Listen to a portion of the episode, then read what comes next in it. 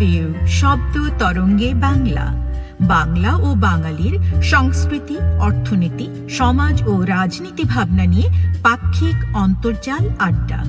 প্রচারিত হচ্ছে ফেসবুক ও ইউটিউব থেকে উত্তর আমেরিকা পূর্বাঞ্চলীয় সময় শুক্রবার রাত্রি দশটা এবং বাংলাদেশ সময় শনিবার সকাল আটটায়। পরিকল্পনা ও সঞ্চালনায় কাজী হাসান, প্রযোজনায় মারুনা রাহি। এই আয়োজনে আপনিও সঙ্গে থাকুন। টক শো বার্ডস ভিউ শব্দ তরঙ্গে Bangla.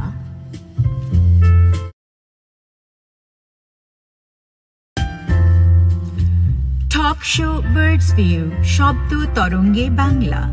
বাংলা ও বাঙালির সংস্কৃতি, অর্থনীতি, সমাজ ও রাজনীতি ভাবনা নিয়ে পাক্ষিক অন্তর্জাল আড্ডা। প্রচারিত হচ্ছে ফেসবুক ও ইউটিউব থেকে উত্তর আমেরিকা পূর্বাঞ্চলীয় সময় শুক্রবার রাত্রি দশটা এবং বাংলাদেশ সময় শনিবার সকাল আটটায়। পরিকল্পনা ও সঞ্চালনায় কাজী হাসান, প্রযোজনায় মারুনা রাহি। এই আয়োজনে আপনিও সঙ্গে থাকুন। টক শো বার্ডস শব্দ তরঙ্গে Bangla.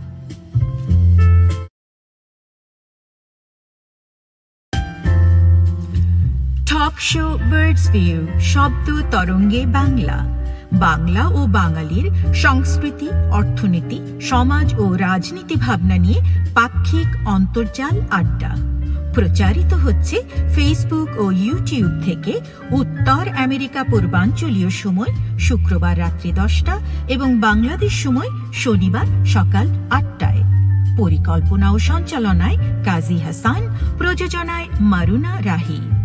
এই আয়োজনে আপনিও সঙ্গে থাকুন। টক শো বার্ডস ভিউ শব্দ তরঙ্গে Bangla.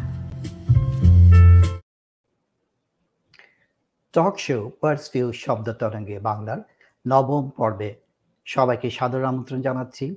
আমাদের সাথে যারা যুক্ত আছেন কিংবা ভবিষ্যতে অনুষ্ঠানটা দেখবেন কিংবা পডকাস্টে শুনবেন, তাদের সবাইকে সালাম ও শুভেচ্ছা। আমি ডালাস, টেক্সাস থেকে কাজী হাসান আপনাদের সঞ্চালক বলছি। অনুষ্ঠান অনুষ্ঠানটা একযোগে প্রচারিত হচ্ছে বার্ডস ভিউর ফেসবুক পেজ ও ইউটিউব চ্যানেল থেকে। প্রথমে সবাইকে ছোট্ট একটা সবিনয় অনুরোধ করতে চাই। আজকের অনুষ্ঠান লাইক ও শেয়ার করে আপনাদের পরিচিত জনদের ফার্জিউর সাথে সংযুক্ত হওয়ার সুযোগ করে দিন। আজকে নির্ধারিত প্রসঙ্গ নিয়ে আমরা আড্ডা ঢঙ্গে কথাবার্তা বলব। আশা করি পুরোটা সময় আমাদের সাথে থাকবেন। বার্ডস ভিউ শব্দ তরঙ্গে বাংলার এবারের পর্বে থাকছে আধুনিক বাংলা সাহিত্য নিয়ে কিছু কথোপকথন। কথা হবে সাহিত্যের ভাষা, সাহিত্যে বিজ্ঞান ও সাহিত্যে অন্তর্জালের প্রভাব নিয়ে বিজ্ঞ জনেদের সঙ্গে। এ পর্বে আমাদের সম্মানিত অতিথিরা হচ্ছেন প্রাবন্ধিক ও সাহিত্য গবেষক আনিস আহমেদ লেখক ও বিজ্ঞানী আশরাফ আহমেদ, কবি রুদ্রশঙ্কর এবং লিটল ম্যাগাজিন সম্পাদক নাসরিন সুলতানা। বিশে অক্টোবর শুক্রবার উত্তর আমেরিকা পূর্বাঞ্চলীয় সময় রাত্রি দশটা, বাংলাদেশ সময় একুশে অক্টোবর শনিবার সকাল আটটার এই আয়োজন একযোগে প্রচারিত হবে ফেসবুক এবং ইউটিউব থেকে। সাদর আমন্ত্রণ আপনাকেও। Birds view. শব্দ তরঙ্গে বাংলা।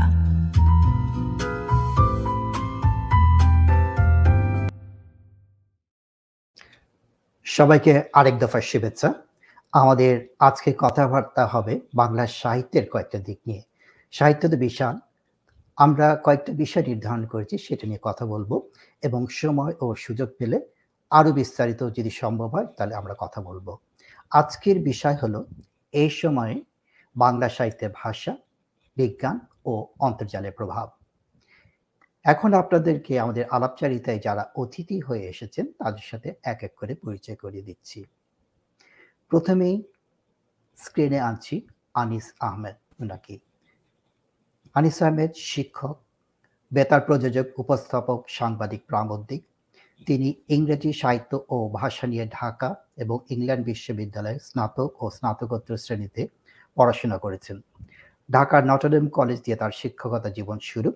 পরে তিনি চট্টগ্রাম বিশ্ববিদ্যালয়, ঢাকা বিশ্ববিদ্যালয় এবং লন্ডনের School of Oriental and African স্টাডিজে Bangla বিভাগে শিক্ষকতা করেছেন। সেখানে তিনি রবীন্দ্রনাথের বিখ্যাত অনুবাদক ডক্টর উইলিয়াম রাদিচের সংস্পর্শে আসেন। উনিশশো চুরানব্বই সালে তিনি বেতার সাংবাদিক হিসেবে বিবিসি লন্ডনে যোগ দেন এবং দুই এক সাল থেকে তিনি একই পদে ওয়াশিংটনে ভয়েস অফ আমেরিকায় কর্মরত আছেন। দুই হাজার সালে বেতার সাংবাদিকতার জন্য তিনি ভয়েস অফ আমেরিকার স্বর্ণ পদক লাভ করেন। আনিস আহমেদ বউ আগে থেকে স্বনামে ও ছদ্মনামে দেশে বিদেশের পত্রপত্রিকায় অসংখ্য নিবন্ধ লিখেছেন। আনিস আহমেদ দুই হাজার তেরো সাল থেকে স্বদেশ প্রেম রোমান্টিক প্রেম, মানুষের প্রতি মানুষের প্রেম এবং স্রষ্টার প্রতি সৃষ্টির প্রেম নিয়ে কবিতা লিখছেন। তার প্রকাশিত বইয়ের সংখ্যা আট। আনিস আহমেদ আপনাকে পার্সবি অনুষ্ঠানে সাদর আমন্ত্রণ। কেমন আছেন? অসংখ্য ধন্যবাদ। ভালো আছি একটু ঠান্ডা লেগেছে এমনিতে ভালো আছি। ওনার একটা বিশেষ পরিচয় আছে সেটা হলো আমি যখন ঢাকায় নটরডেম কলেজে পড়তাম উনিশশো একাশি সালে ফার্স্ট ইয়ারে পড়ি তখন উনি তখন আমার সরাসরি শিক্ষক ছিলেন এবং সুযোগ পেলে সেটা নিয়ে আরেকটু কথা বলব। তিনি আমাকে সেই সময় যে কবিতাটা পড়িয়েছিলেন সেই কবিতাটা কি বলেছিলেন সেটা আমার এখনও মনে আছে যদি ওনার মনে নেই। উনি এত সুন্দর বলেন। উনি অনেককেই বলেন, ওনার ছাত্র, ছাত্রী অনেক। তো এটাতে অবাক হওয়ার কিছু নাই।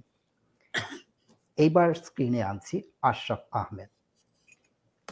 তিনি একজন বিজ্ঞানী, লেখক, শিক্ষক, স্বাধীনতা যুদ্ধের সৈনিক ও সমাজসেবক। আমেরিকার বিজ্ঞানীদের সর্বোচ্চ প্রতিষ্ঠান, ন্যাশনাল একাডেমি অফ সায়েন্সের অঙ্গ প্রতিষ্ঠান, ন্যাশনাল রিসার্চ কাউন্সিলের রিসার্চ অ্যাডভাইজার। বেশ কিছু বিজ্ঞান জার্নালের সম্পাদনে জড়িত আছেন। ঊনসত্তরের গণ অভ্যুত্থানের সাথে সক্রিয়ভাবে জড়িত ছিলেন। উনিশশো একাত্তর সালে পয়লা মার্চ থেকে ঢাকা বিশ্ববিদ্যালয়ের ফজলুল হক হলের কিছু ছাত্র নিয়ে সূর্য সেন স্কোয়াড গঠন করে মুক্তিযুদ্ধের প্রস্তুতি আরম্ভ করেন। বিস্ফোরক বানানোর জন্য কেমিক্যাল লুটের সাথে জড়িত ছিলেন। ঢাকা বিশ্ববিদ্যালয় থেকে প্রাণ রসায়নে বিএসসি এমএসসি এবং উনিশশো তিরাশি সালে কিয়তো বিশ্ববিদ্যালয় থেকে পিএইচডি ও উনিশশো ছিয়াশি সালে পোস্ট ডক্টরাল করেন। বিজ্ঞান ভিত্তিক রম্য রচনা গল্প উপন্যাস ভ্রমণ কাহিনী নিয়ে এ পর্যন্ত বারোটি বাংলা বই প্রকাশিত হয়েছে। আশরাফ আহমেদ আপনাকে বার্জভি অনুষ্ঠানে সাদর আমন্ত্রণ। কেমন আছেন? ভালো অনেক ধন্যবাদ আমাকে এই অনুষ্ঠানে আমন্ত্রণ জানানোর জন্য। ভালো আছি এবং সবাইকে শুভেচ্ছা। আপনার সাথে আজকে আমরা অনেক কথা বলতে কথা বলব অনেক কিছু শুনব। আগ্রহ নিয়ে আমরা সবাই অপেক্ষায় আছি। এইবার স্ক্রিনে আছি রুদ্র শঙ্কর তিনি একজন কবি। এমেরি ইউনিভার্সিটি স্কুল অফ মেডিসিনে অ্যাসিস্ট্যান্ট প্রফেসর হিসেবে কাজ করছেন। ফ্রন্টিয়ার্স অ্যান্ড ইমিউনোলজি জার্নালের অ্যাসোসিয়েট এডিটর পড়ালেখা করেছেন যাদবপুর বিশ্ববিদ্যালয়। বাংলা ভাষায় কবিতা লেখেন। রুদ্র আপনাকে সাদর আমন্ত্রণ বার্সবি অনুষ্ঠানে। কেমন আছেন? আপনার অডিওটা অন করতে হবে। ধন্যবাদ সকলকে। শুভেচ্ছা। সকলে ভালো থাকুন এবং এই অনুষ্ঠানের যারা শুনছেন, যারা দেখছেন, সকলে ভালো থাকুন, সকলের জন্য শুভেচ্ছা।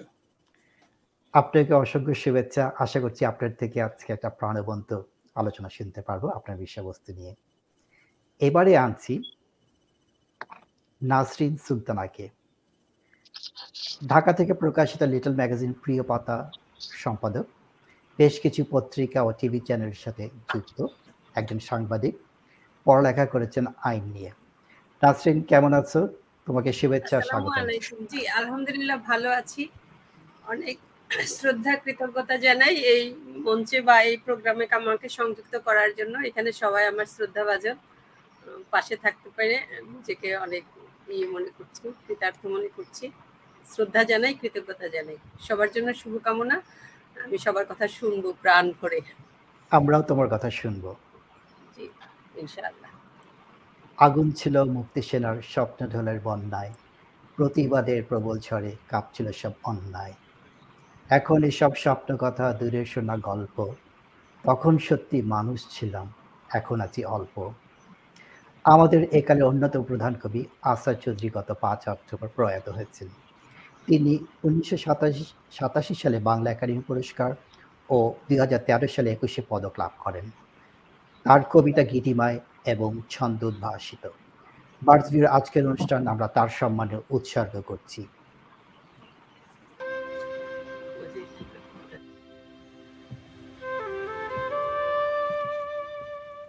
ফাগুন এলেই পাখি ডাকে, থেকে থেকে ডাকে।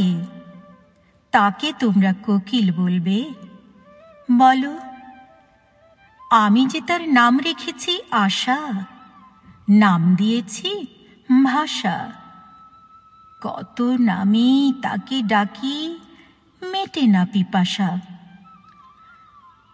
ফাগুন আনে ফুলের তোড়া, কখনো প্রতিবাদ, ফাগুন যেন পাগলা ঘোড়া, মানতে চায় না বাঁধ। ফাগুন এলেই পাখি ডাকে, থেকে থেকে ডাকে।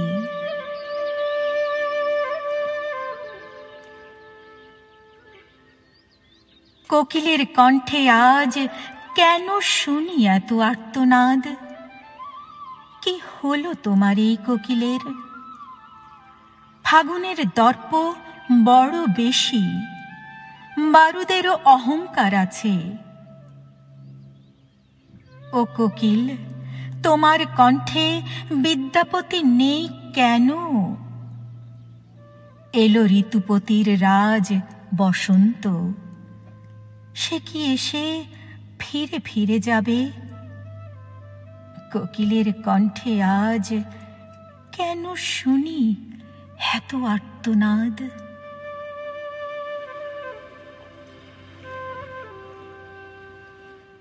গানে গানে, স্লোগানে স্লোগানে, আশার ভাষাটি শোনাবেন সে কোন তরুণ? দুই চোখে স্বপ্ন মেখে। কান পেতে রই কাঙালের মতো আমি কান পেতে রই। ও আমার আপন হৃদয় গহন দ্বারে বারে বারে কান পেতে রই। আমি কান পেতে রই।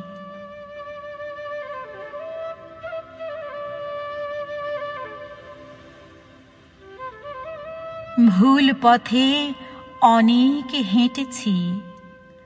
বর্ণমালা, স্বাধীনতা, গণতন্ত্র, মানবাধিকার যেন এক সূত্রে কাঁথা। জুলুমের দাগ তো এখনও রয়েছে। স্বদেশী লুটেরাও বিভিন্ন লেবাসে সঙ্গী হয়েছিল। ভুলি নাই, ভুলতে পারিনি। আমাদের ঋণ শেষ কবে হবে আর? আমাদের ঋণ শেষ কবে হবে আর?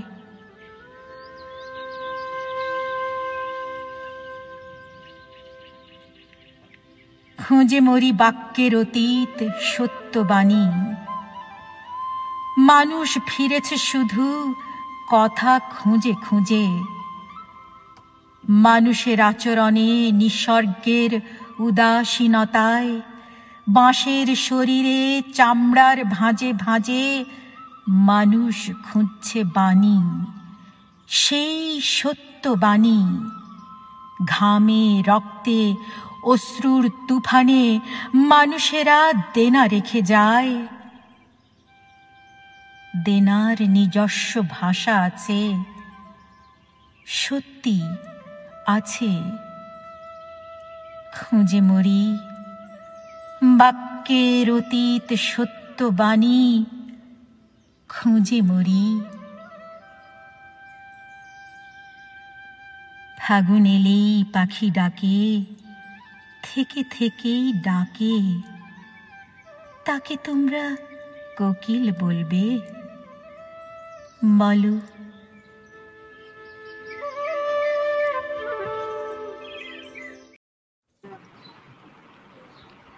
বন্ধুরা আপনারা যারা আজকে আমাদের সাথে যুক্ত হয়েছেন আপনাদের আশ্রয় চৌধুরী সম্পর্কে যদি কোনো অভিমত থেকে থাকে কমেন্ট আকারে আমাদের জানাবেন আমরা সেটা সবার সাথে শেয়ার করে নিতে পারব।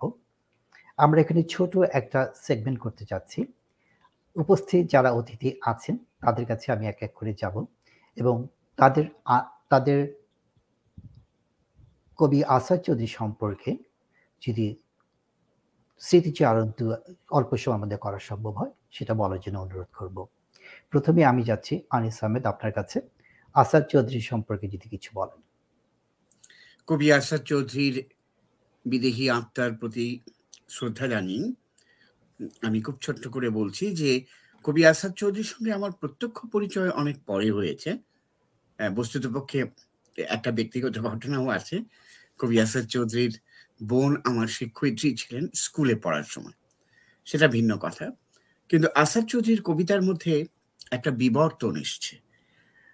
তবক দেয়া পান থেকে যদি এখন পর্যন্ত দেখি এবং একটু আগে যে কবিতাটা শুনলাম, এই পরের দিকের কবিতায় আমরা লক্ষ্য করি যে একটা কষ্ট, একটা বেদনা কাজ করেছে তার মধ্যে। এবং মুক্তিযুদ্ধের পরে যে প্রত্যাশাটা ছিল আরেকটি কবিতাও আছে আমি নাম ভুলে গেছি সেই প্রত্যাশা যেন অপূর্ণই রয়ে গেছে।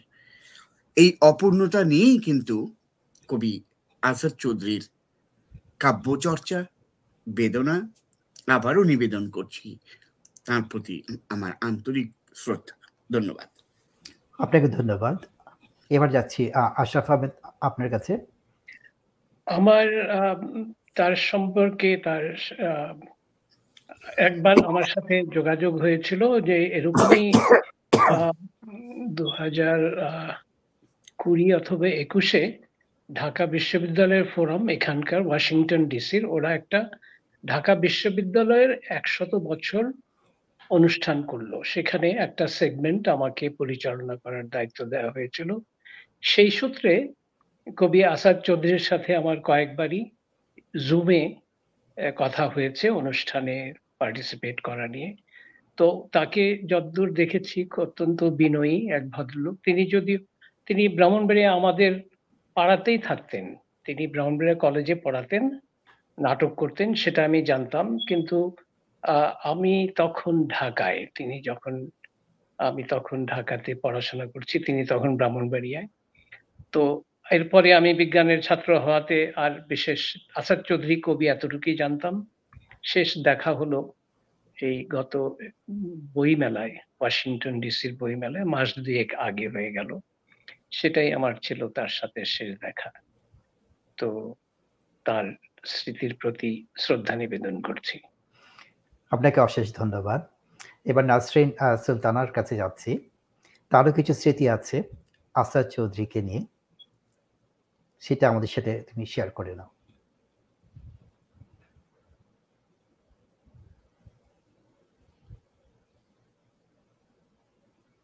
তোমার অডিওটা বন্ধ।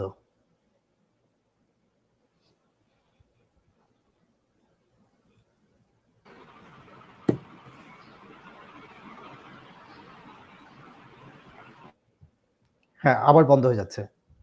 অডিওটা অন করে কথা বলতে হবে। হ্যাঁ এবার ঠিক আছে। তোমার কথা শোনা যাচ্ছে না।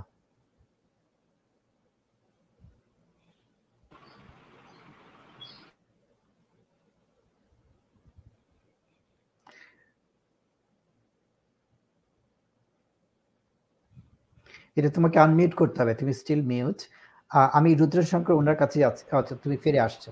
আচ্ছা কথা বলো। হুম এবার শোনা যাবে। শোনা যাচ্ছে? হ্যাঁ এবার শোনা যাচ্ছে বলো। জি। আমার সঙ্গে সম্পর্কটা ছিল এরকম, যেহেতু আমি দৈনিক পত্রিকায় কাজ করতাম, বিভিন্ন প্রোগ্রামে দেখা হয়েই যেত। তো কাছে গিয়ে দাদা যান বলতাম। আমার একটা ইয়ে আছে, সিনিয়রদের দাদা যান বলি। ভাই মানে ভাইটাকে দাদা যান বলি আর কি। তো বলতাম, দাদা যান, তবক দেয়া পান। পান তো খাই না, তবক দেয়া পান খেতে চাই। উনি হেসে হেসে বলেছিলেন যে, তবক দেয়া পানটা যদি পান হতো, তাইলে এখনই খাওয়াতাম। তো ঠিক আছে, দেখা হবে, পানও খাওয়া হবে। আর লাস্ট একেবারে লাস্ট স্মৃতি যেটা আমার অভিমানের দীর্ঘশ্বাস বলতে একটা বই আছে কবিতার বই। আসলে লিখতে পারি বলে মনে হয় না তারপরে চেষ্টা করা আর কি। আহ, খুব সবিনয়ে বলছি। ভাই সাহেব ছিল এটার উদ্বোধনী অনুষ্ঠানে কাজী আরনিস আহমেদ ভাই সাহেব। তো একসময় উনি বললেন এটা অভিশাপের দীর্ঘ অভিমানের দীর্ঘশ্বাস ইয়ে শ্বাস হলো কেন? অন্য কিছু তো হতে পারতো। এই জীবনে এত অভিমানের কি আছে? সবকিছু নিয়েই তো আমাদের পথ চলা। তো দেখা হবে ছবি তুলেছিলাম কথা হয়েছিল। যেহেতু প্রবাসী পরে আর আমার সঙ্গে দেখা হয়নি আর কি। আচ্ছা ঠিক আছে ধন্যবাদ তোমার অভিজ্ঞতা শেয়ার করার জন্য। এবার যাচ্ছি কবি রুদ্রশঙ্কর। আমি যতটুকু শুনলাম যে আপনি যখন ঢাকা গিয়েছিলেন ওনার সাথে সরাসরি কথা বলার এবং ইন্টারাকশন করার সুযোগ হয়েছিল। সে সম্পর্কে যদি কিছু আলোকপাত করেন। হ্যাঁ যেহেতু মানে তখন ওই ঢাকাতে তিন দিনের একটা অনুষ্ঠান হতো মানে জাতীয় কবিতা উৎসব। এখন হয় কিনা যাই না। বহুদিন আগের কথা বলছি। তো বোধহয় এখনও হয়। এখনও হয়। তো প্রতি বছর ফেব্রুয়ারিতে হয়। তো উম, সেই সময় আমি যখন কবিতা পাঠ করে নেমেছি হুম তো তখন দেখলাম যে আসাদ ভাই কাছাকাছি রয়েছেন।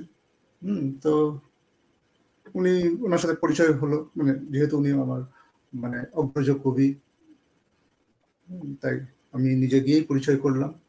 তো উনি বললেন, তোমার কবিতা খুব ভালো লেগেছে। তো সেই সূত্রেই আলাপ তারপর আমি ওনাকে আমার বইও উপহার দিয়েছি যেটা ঢাকা থেকে বেরিয়েছিল। তো এরপর অনেক দিন আর যোগাযোগ নেই। কারণ মানে ওনার ফোন নাম্বার অনেক সময় হয়ে যায় বা ঠিকঠাকভাবে লাগে না। তো সেই কারণে আর যোগাযোগ হয়ে ওঠেনি। পরবর্তী সময় যখন ওনার ওই কোথায় পালালো সত্য কবিতা অবলম্বনে মৌসুমী হোসেন একটা গান করেছিলেন, তো সেটা প্রকাশ করার ব্যাপারে যে সঙ্গীতা মিউজিক ঢাকা তো তারা যখন যোগাযোগ করেছিল যে ওনার একটা সিগনেচার লাগবে, তো তখন ওনার আত্মীয় স্বজনদের সাথে আমি যোগাযোগ করেছিলাম, কিন্তু সম্ভব মানে উনি সেটা পাওয়া যায়নি মানে হ্যাঁ তো ওইটুকুনি। আর ওনার বেশ কিছু কবিতা পড়েছি, ভালো লেগেছে। ব্যাস, এটুকুনি স্মৃতি আমার সাথে। ধন্যবাদ আপনার স্মৃতি আমাদের সাথে ভাগাভাগি করে নেওয়ার জন্য। আমার স্মৃতিতে কবি আসাদ চৌধুরী একজন সদা হাস্যময়ী চেহারার একজন মানুষ। ওনাকে দেখলেই ভালো লাগতো। ওনার কথাগুলো কথাগুলো ছিল একেবারে সুমিষ্ট। এরকম মানুষ খুব কমই পাওয়া যায় যে ওনার সাথে কথা বলতে, ওনার কথা শুনতেই দারুণ সুন্দর লাগতো। যাই হোক, আমরা মূল অনুষ্ঠানে প্রবেশ করি। আজকের অনুষ্ঠানের বিষয়বস্তুর প্রথম ভাগটা হলো সাহিত্যের ভাষা। সে সম্পর্কে আমরা জানতে চাবো আনিস আহমেদ আপনার কাছে। আমাদের সাধারণ যেই ধারণা যে বাংলা ভাষার সাহিত্য চর্চা যখন আরম্ভ হয়েছিল, তখনকার যেই ভাষা ব্যবহার হতো সেটা সাধারণ জন, সাধারণ মানুষ বুঝতে পারতো না এবং ধীরে ধীরে এটা পরিবর্তন হয়েছে এবং সাম্প্রতিক কালেও যদি আমরা যাই যে বঙ্কিমচন্দ্রের রচনার সাথে জনগণ, সাধারণ মানুষ যেভাবে কথা বলতো, তার মধ্যে একটা বিস্তর পার্থক্য আমরা পেতাম। এবং পরবর্তীতে দেখা হতো, কিছুদিন আগেও দেখা যেত যে সাধু ভাষায় কথা লেখা হচ্ছে, কিন্তু মানুষ কথা বলছে চলিত ভাষায়। তো সবসময় ভাষাগত একটা পার্থক্য ছিল। কিন্তু গত তিরিশ, চল্লিশ, পঞ্চাশ বছরে বাংলা পত্রিকাগুলো এখন চলিত ভাষা ব্যবহার করছে, সাহিত্য চলিত ভাষা ব্যবহার হচ্ছে। তো এই সম্পর্কে আপনি যদি আলোকপাত করেন যে আপনি সাহিত্যের ভাষা বলতে কি বোঝাচ্ছেন এবং আমরা এটার থেকে যে টেক হোম আমরা কি নিতে পারি? যে আমাদের জীবন কতটুকু প্রতিফলিত হচ্ছে বর্তমান সাহিত্যে?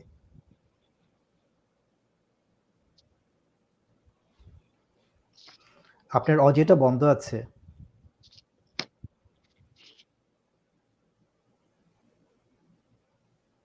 এখন শোনা যাচ্ছে? যে এবার শোনা যাচ্ছে। অসংখ্য ধন্যবাদ আপনাকে। আপনি ঠিকই বলেছেন যে ভাষার বিবর্তন ঘটেছে, সাহিত্যের ভাষার বিবর্তন ঘটেছে, মানুষের ব্যবহারের ভাষার ও খানিকটা বিবর্তন ঘটেছে। যদিও একসময় মনে করা হতো যে, সাহিত্যের ভাষা সম্পূর্ণ আলাদা রকম হবে।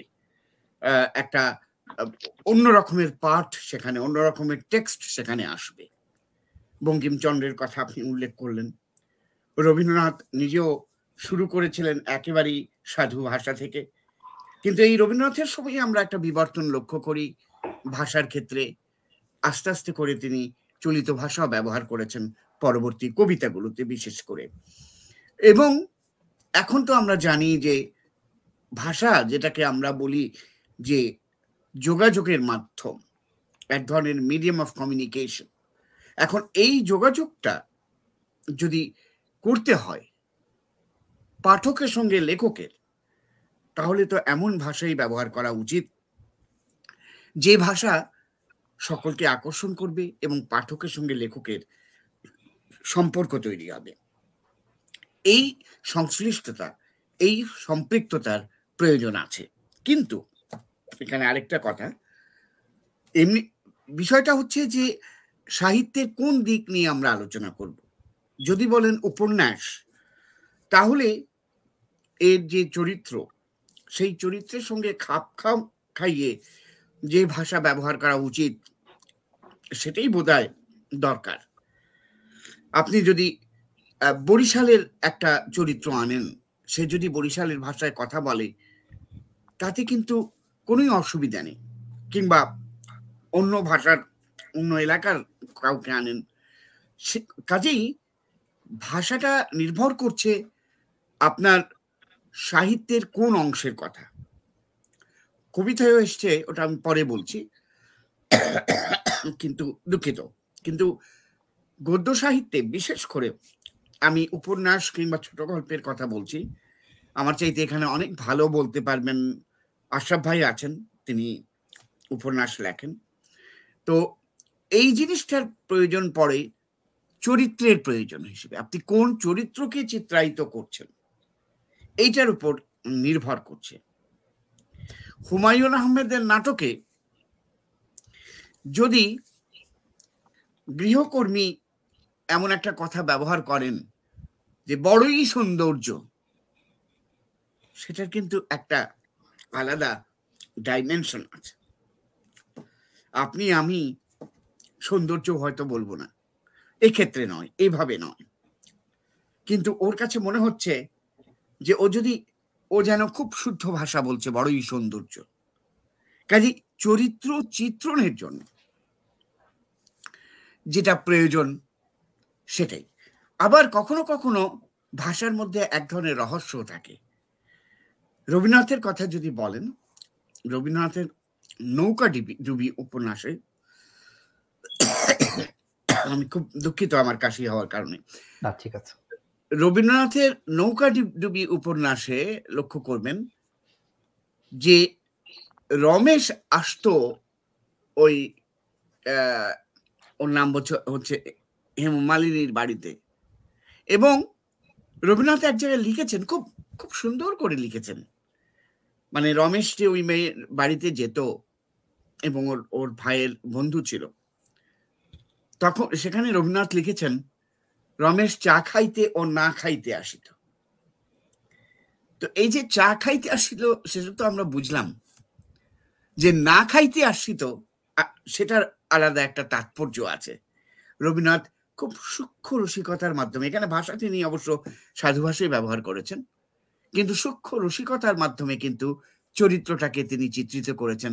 আমরা এর পটভূমি সম্পর্কে আরও বেশি সচেতন হয়ে গেছি। আর এখনকার যে উপন্যাসের কথা আমি বলছিলাম, হুমায়ুন আহমেদের দৃষ্টান্ত দিলাম, তিনি সবচেয়ে জনপ্রিয় উপন্যাস ঔপন্যাসিক, তিনি মূলত পক্ষে যতটা সম্ভব মানুষের কাছের ভাষা ব্যবহার করেছেন।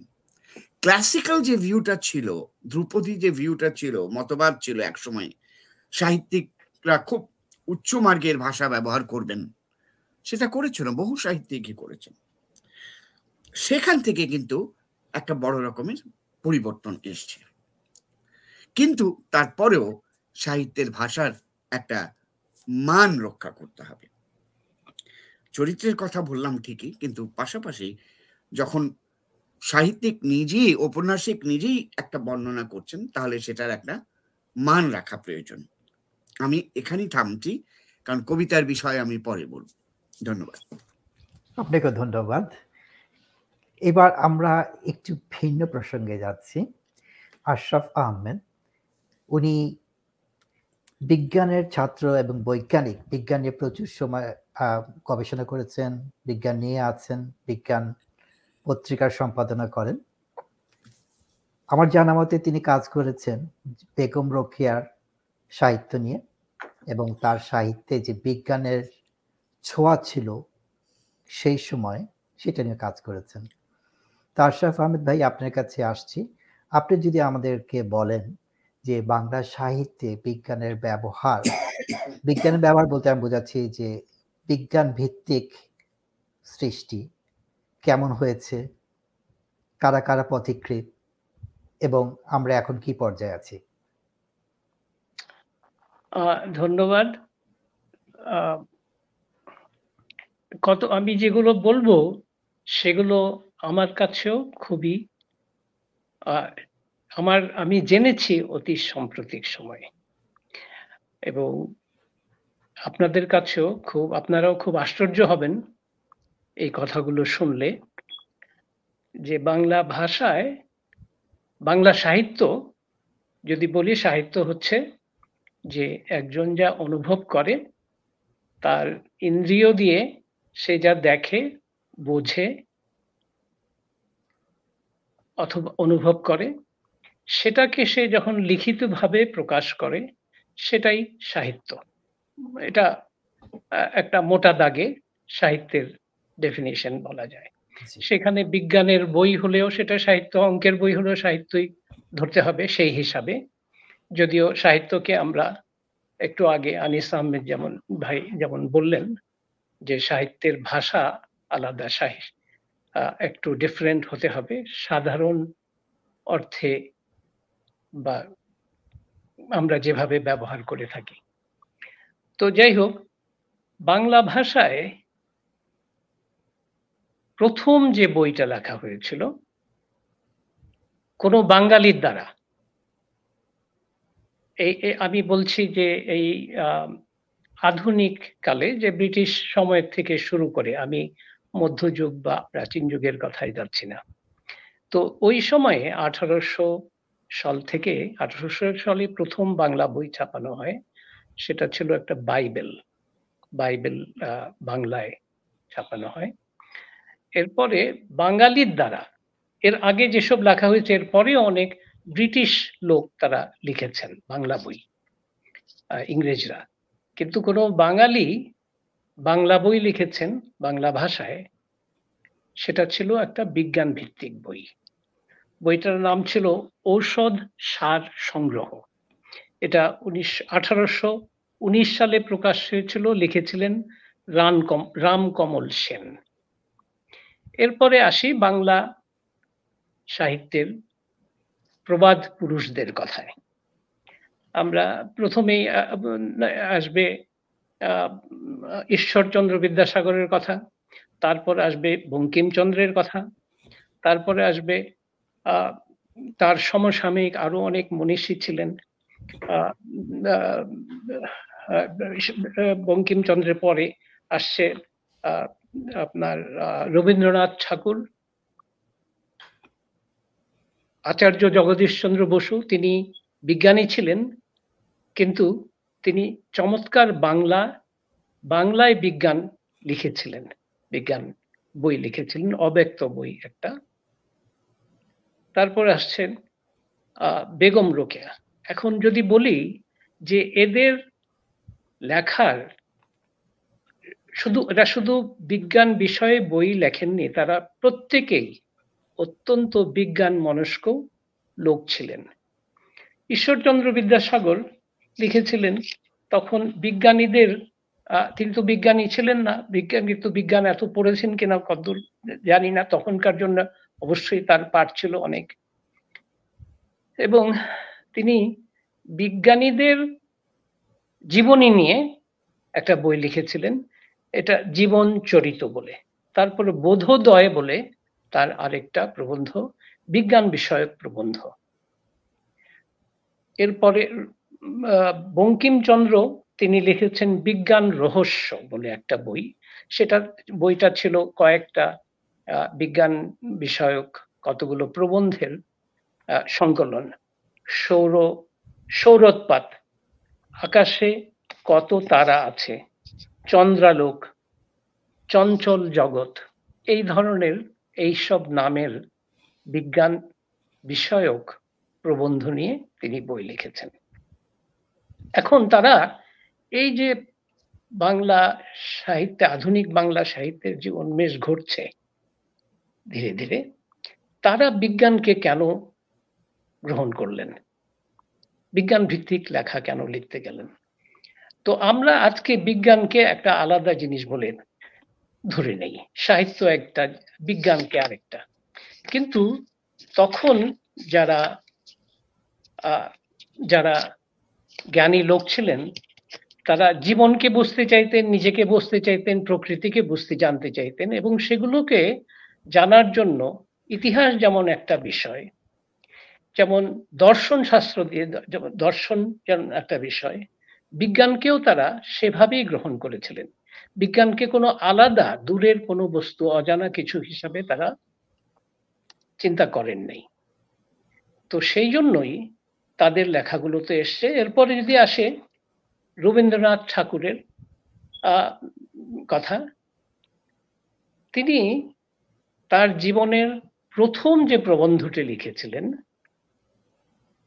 বারো বছর বয়সে, সেটি ছিল বিজ্ঞান বিষয়ক প্রবন্ধ। গ্রহগণ জীবের আবাসভূমি, এই ছিল তাটার নাম। তিনি ওই আমাদের সৌরজগতের গ্রহ নক্ষত্র গ্রহ নক্ষত্র, গ্রহগুলার তাদের দিন, রাত, পার্থক্য, আবহাওয়া কীরকম। এবং সেখানে জীবন, পৃথিবীর মতন জীব, জীবন, জীবিত পদার্থ থাকতে পারে কিনা সেসব নিয়ে ওই প্রবন্ধটা। এটাতে লিখছিলেন বারো বছর বয়সে। উনি মারা যাওয়ার তিন মাস আগে, তিন তিন মাস আগে তার আশিতম জন্মদিনে একটি কবিতা লিখেছিলেন।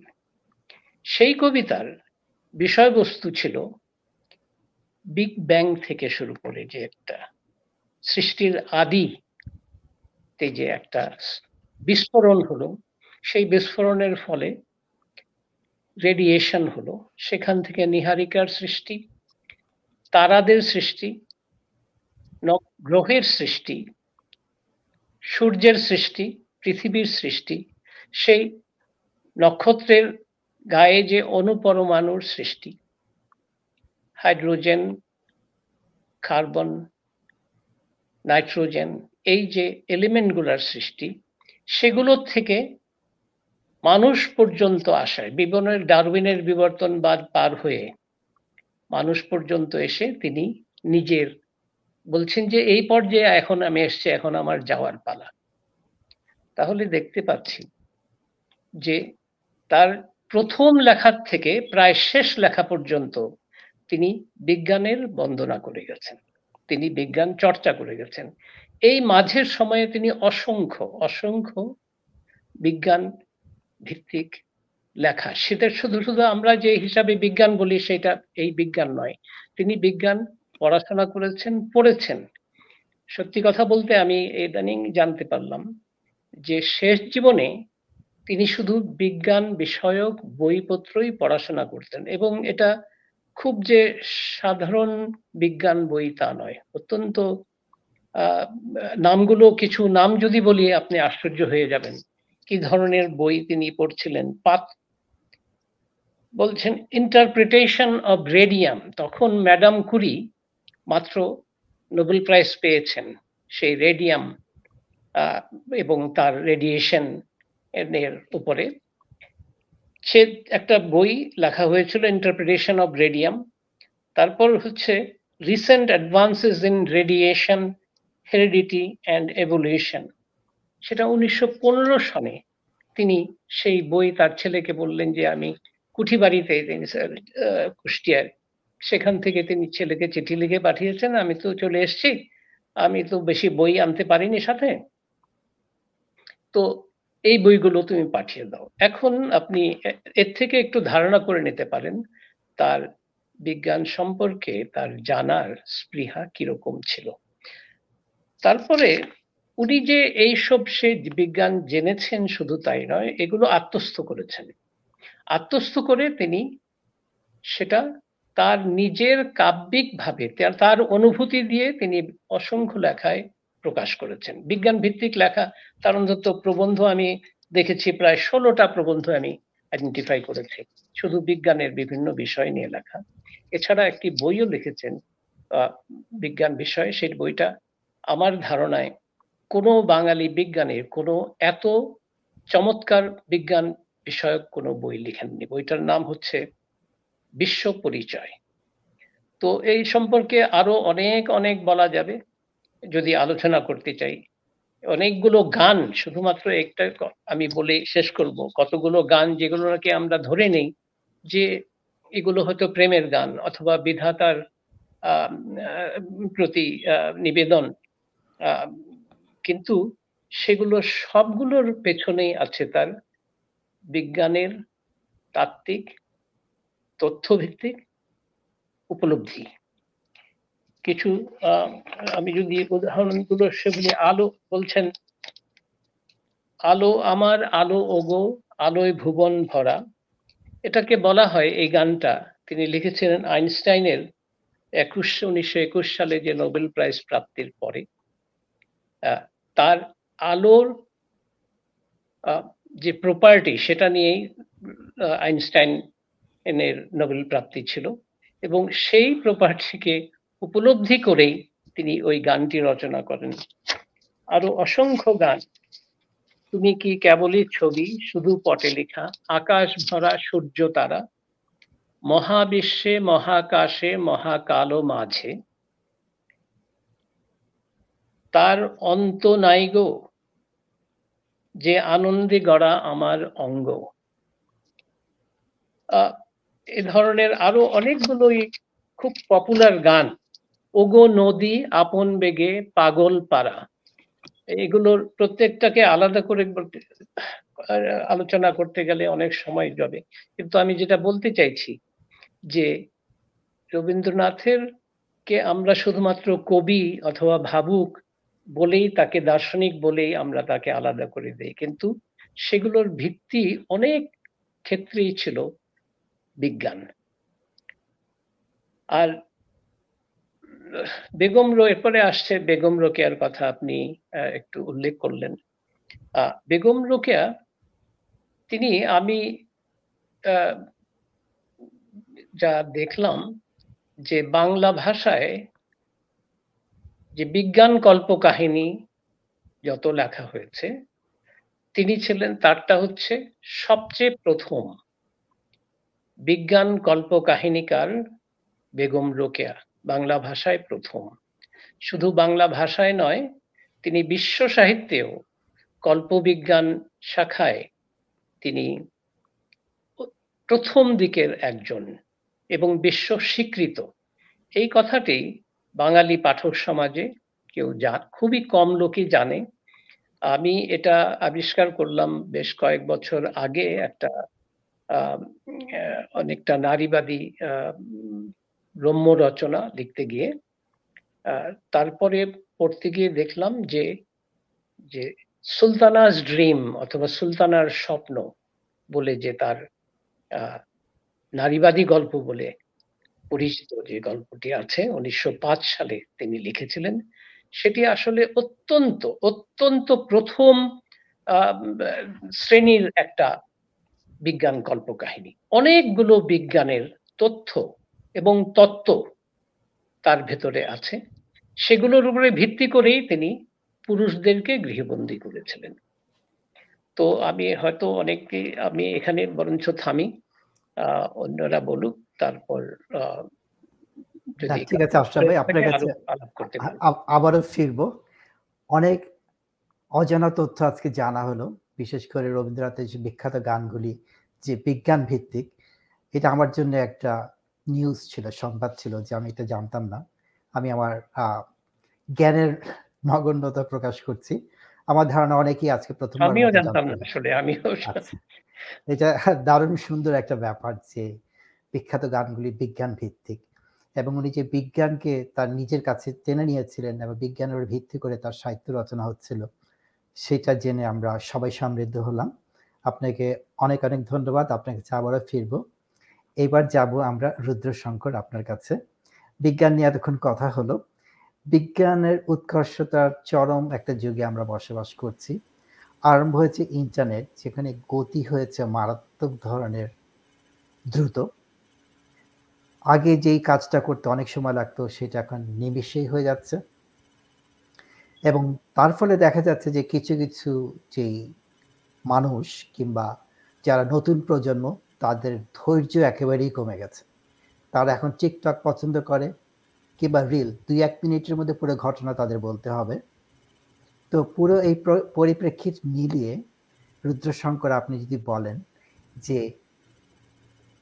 অন্তর্জালের প্রভাব আমাদের সাহিত্য চর্চায় কীভাবে পড়েছে এবং এটাকে আপনি কীভাবে দেখছেন?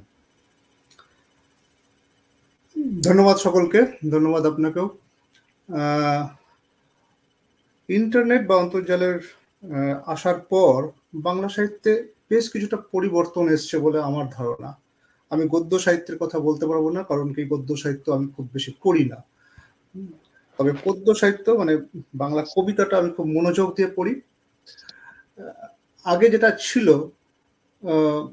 বাংলা কবিতা জগতে তবে আমি খুব চিন্তিত বাংলা কবিতার ভবিষ্যৎ নিয়ে। কারণ একটা সময় আমার মনে হয়েছে যে বাংলা কবিতা দুই বাংলায় মাফিয়াদের দ্বারা আক্রান্ত। তো তার মধ্যে কি ভালো লিখছে না, লিখছে হয়তো কয়েকজন হ্যাঁ? তো সেগুলো চোখে পড়তো না আমাদের। তো খুব কম জনকেই চোখে পড়তো হ্যাঁ? তারপর আসলে লিখতে গেলে যেটা হতো, তরুণ কবি, সে ছেলে হোক চাই মেয়ে হোক তাদের মানে যতটা সময় তারা দিতেন কবিতা লেখার পেছনে, তার থেকে অনেক বেশি সময় তাদেরকে ব্যয় করতে হতো সম্পাদকের কাছে তদবির করার জন্য, লেখাটা ছাপানোর ব্যাপারে। তো আমার মনে হয় এই ইয়েটা কি বলে, ধারাটা পশ্চিমবঙ্গেও যেমন সত্য ছিল এবং ঢাকাতেও বোধ হয় সেরকমই সত্য। একই ছিল। হুম তো এবং কিছু কিছু মানুষ মানে যাদেরকে আমি এই কারণেই মাফিয়া বলি কারণ আমি তো তোয়াক্কা করি না কাউকে আমার কথাতে অনেকে রেগে যায়। হুম, তো অনেক কবি সাহিত্যিককেই আমি দেখেছি হুম যে গা বাঁচিয়ে চলা হ্যাঁ স্রোতের পক্ষে চলা হ্যাঁ এবং জাস্ট কিছুটা নিজেকে গুছিয়ে নিতে পারি হ্যাঁ কবি হিসাবে হ্যাঁ সেইটুকুতেই তারা তাদের সীমাবদ্ধতা হ্যাঁ আমি তো মানে আমি কারোর লেখাতে মানে কোনো উচ্চ পর্যায়ের যে ধারণা আমি সেটা খুঁজে পাই না হ্যাঁ না ফিলোসফিক্যাল কোনো একটা আইডিয়া রয়েছে, না এই যে বিজ্ঞানের ব্যবহার বলছেন, যে বিজ্ঞানের ব্যবহার, বিজ্ঞান তো পড়েই না তারা কিছু অ্যাটলিস্ট সামান্য কিছু, এবং নিজের কবিতা মানে অন্যের কবিতা পড়া হ্যাঁ এবং ভালো কবিতা খুঁজে বার করে পড়া, সেগুলোও কিন্তু খুব কমজন করে। মানে খুব রেয়ার এবং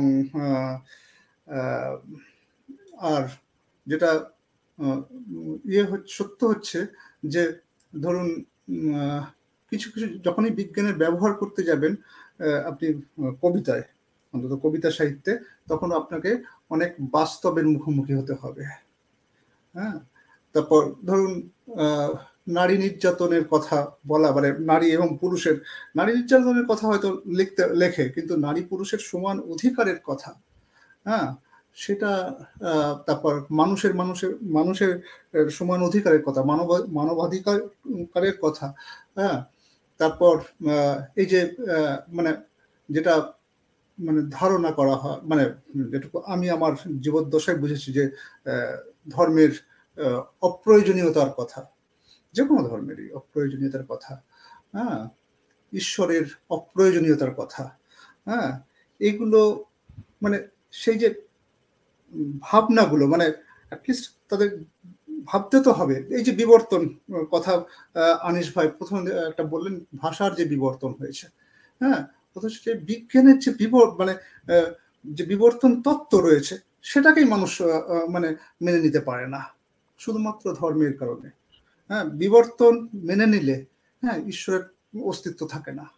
হ্যাঁ আর যে কিছুটা, কিছুর কথা হলো, আত্মার কথা উঠল।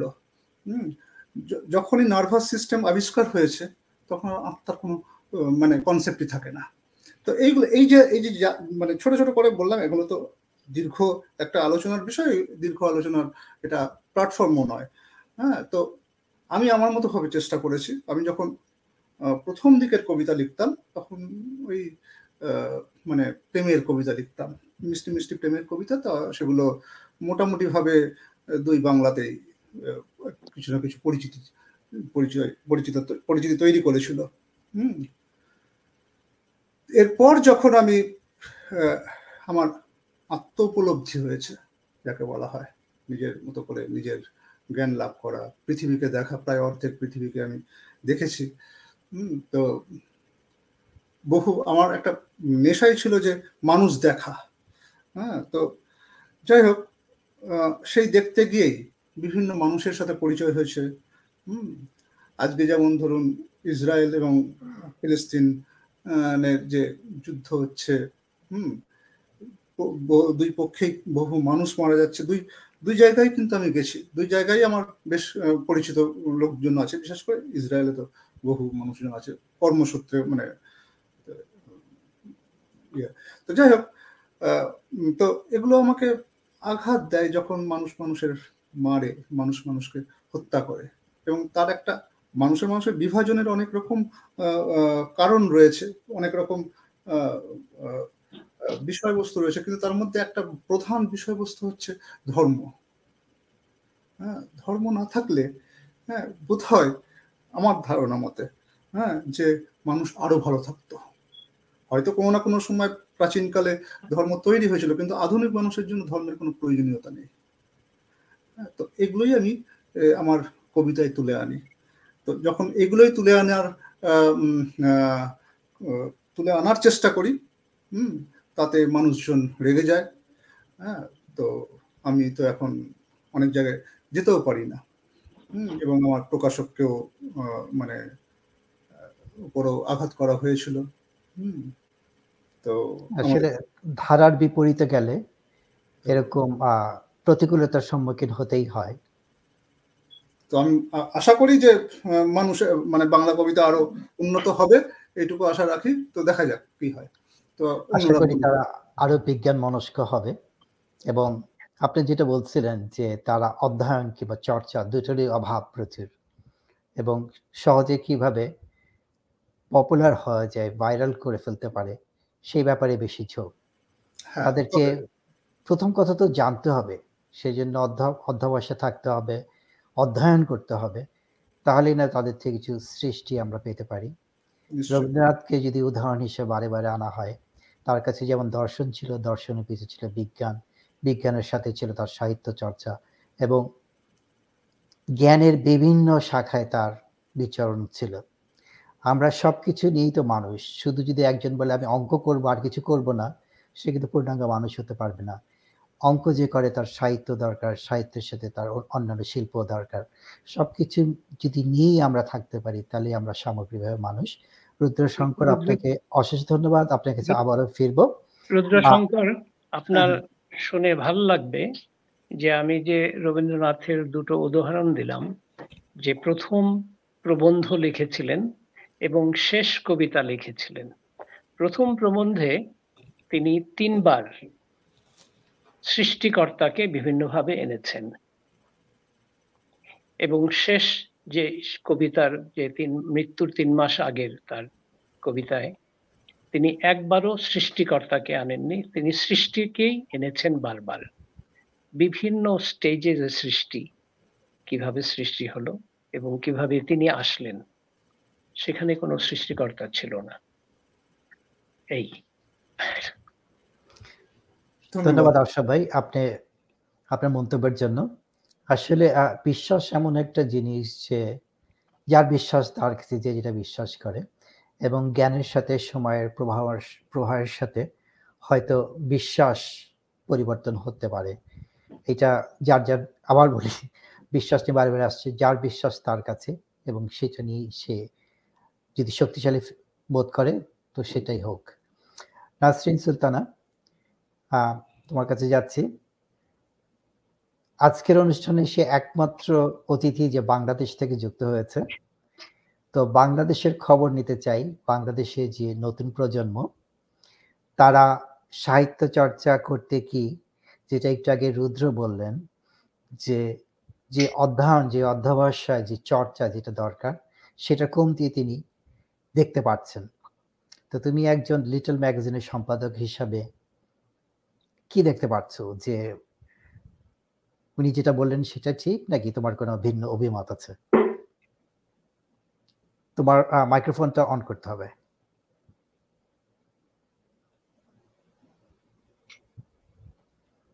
ওকে কি আমরা হারিয়ে ফেলেছি মনে হয়? ওর ইন্টারনেটের সমস্যা। হ্যাঁ এবার তুমি তোমার অডিওটা অন করো। মাইক্রোফোনটা অন করতে হবে।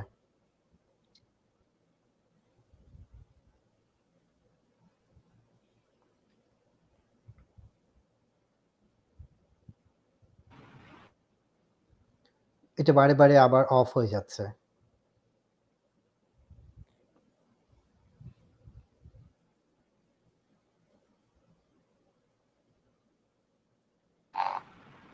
হ্যাঁ এবার কথা বলো। এবার যাচ্ছে হ্যাঁ এবার কথা বলো। কথা শোনা কথা শোনা যাচ্ছে? হ্যাঁ হ্যাঁ শোনা যাচ্ছে এবার কথা বলতে পারো। জি আমার পূর্ববর্তী আলোচকদের কথা সূত্র ধরে যদি আমি বলি আমাদের প্রজন্ম এবং আমাদের পরের প্রজন্ম আমরা মোটামুটি বই পড়ার চেষ্টা করেছি, এটা পরিবারের মধ্যে একটা চর্চা ছিল। স্কুল স্কুল কলেজেও একটু সুযোগ ছিল আর কি। এখন এই আমার প্রজন্ম থেকে পরের প্রজন্ম বোধ হয় ইন্টারনেটের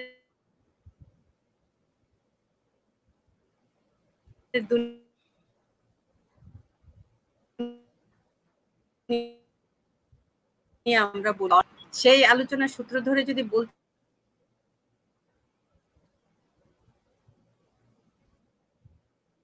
তোমার কথাগুলি না বোঝা যাচ্ছে না, লাইন কেটে যাচ্ছে। প্রভাব এত বেশি যে একদম ছোট শিশু থেকে শুরু করে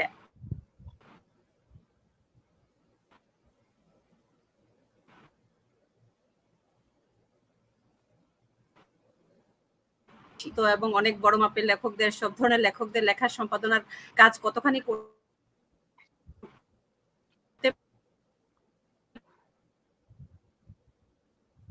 পারছি। আমার এমনটি ছিল, যেমন ছিল, সেই পর্যায়ে এখন আমরা আমাদের প্রজন্ম, পরবর্তী প্রজন্ম আছে বলে মনে হয় না আর কি।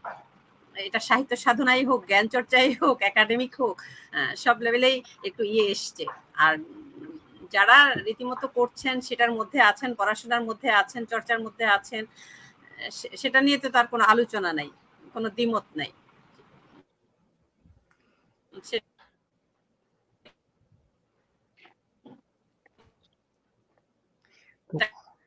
তোমার অন্তর্জাল হয় একটু সমস্যা করছে। হ্যাঁ, আমরা ঠিক করে কল্যাণে এখন একটা বাটন প্রেস করলে হুম।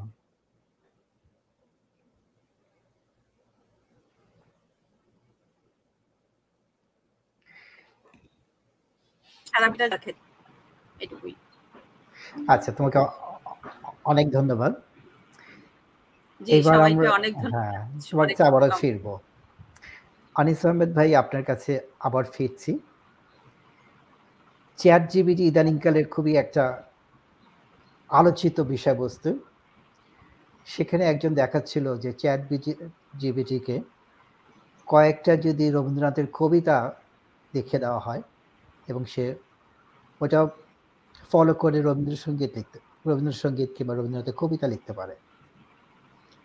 তো এটা তো বিশাল একটা সমস্যা যারা সৃজনশীল কাজ করছেন তাদের জন্য এবং অন্যান্য ক্ষেত্র সেটা, সেই ক্ষেত্রে আমরা যাচ্ছি না। সাহিত্যের ক্ষেত্রে যাচ্ছি। আপনি ভাষা নিয়ে কথা বলছিলেন, একটু আগে বলছিলেন যে কবিতার ভাষা, পদ্যের ভাষা নিয়ে আপনি কিছু বক্তব্য রাখবেন। আপনার বক্তব্যের সাথে যদি এইটাও জুড়ে দেন যে আর্টিফিশিয়াল ইন্টেলিজেন্স সৃজনশীল কর্মকাণ্ডকে কতটুকু চ্যালেঞ্জিং করে দিচ্ছে? আনিস ভাই আপনার কাছে। আপনার অডিওটা অন করতে হবে।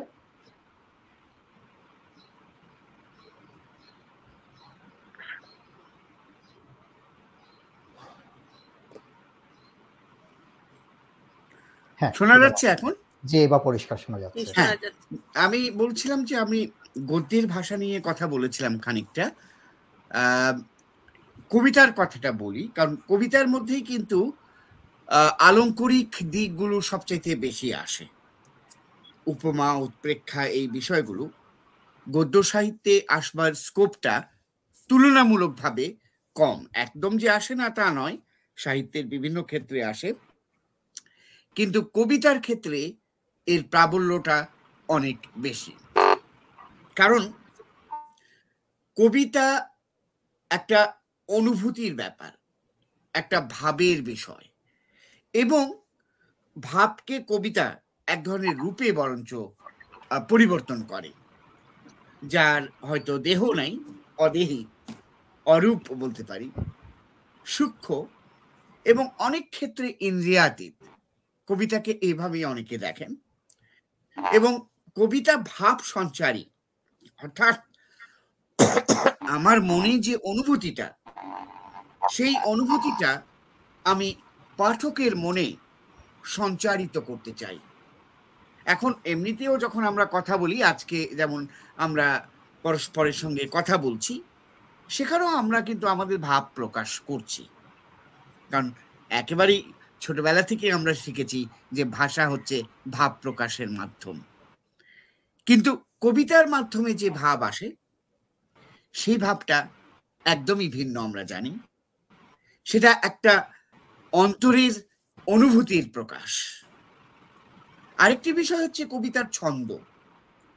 ছন্দকে অনেকে অন্তমিল বলে মনে করেন। বাবুরাম সাপুরে, কোথা যাক বাপুরে, এই জাতীয় জিনিস। কিন্তু অন্তমিল থাকলে তো খুব ভালোই। আজকাল অন্তমিল ছাড়াও মুক্ত ছন্দের কবিতা লেখা হচ্ছে। কিন্তু ছন্দের কিছু মাত্রার বিষয় আছে। আমি সেগুলোতে এই মুহূর্তেই যাচ্ছি না।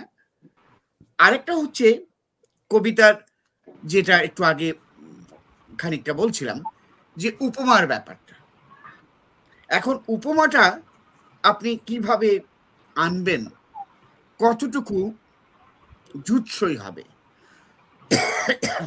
আমার শিক্ষয়িত্রী ছিলেন ইংরেজি বিভাগে রাজিয়া খান আমিন, খুব ভালো এক সময় লেখিকা ছিলেন। উনি একদিন ক্লাসে এসে বললেন যে আচ্ছা এই কবিতাটাকে তোমাদের কি মনে হয়? আকাশটা যেন এক লাল কুত্তার মতো। তো এই যে উপমা, এই উপমার সঙ্গে আজকাল অনেকেই মনে করেন, এখানেও কিন্তু আমি রুদ্রের সঙ্গে একমত যে, পড়াশোনা না করে চট করে একটা উপমা নিয়ে আসলেন, যে উপমা মনে করলাম যে সাংঘাতিক একটা আধুনিক উপমা হয়ে গেছে। সেটা কিন্তু না। উপমাই বলুন, রূপক বলুন, এগুলোর সঙ্গে আপনি যা বলতে চাইছেন, তার একটা সম্পর্ক থাকতে হবে। সেই সম্পর্ক যে খুব প্রকাশিত হবে তা নয়। এতে পরিবর্তন এসছে এবং যেমন যেমন ধরেন প্রেমের কবিতার কথা বলেন। রবীন্দ্রনাথের প্রেমের কবিতাগুলো ভিন্ন রকমের। শামসুর রহমানের প্রেমের কবিতার থেকে। রবীন্দ্রনাথ যখন বলেন, তোমারই যেন ভালোবাসি, তোমারই যেন ভালোবাসিয়াছি শত রূপে শতবার, জনমে জনমে, যুগে যুগে অনির্বার।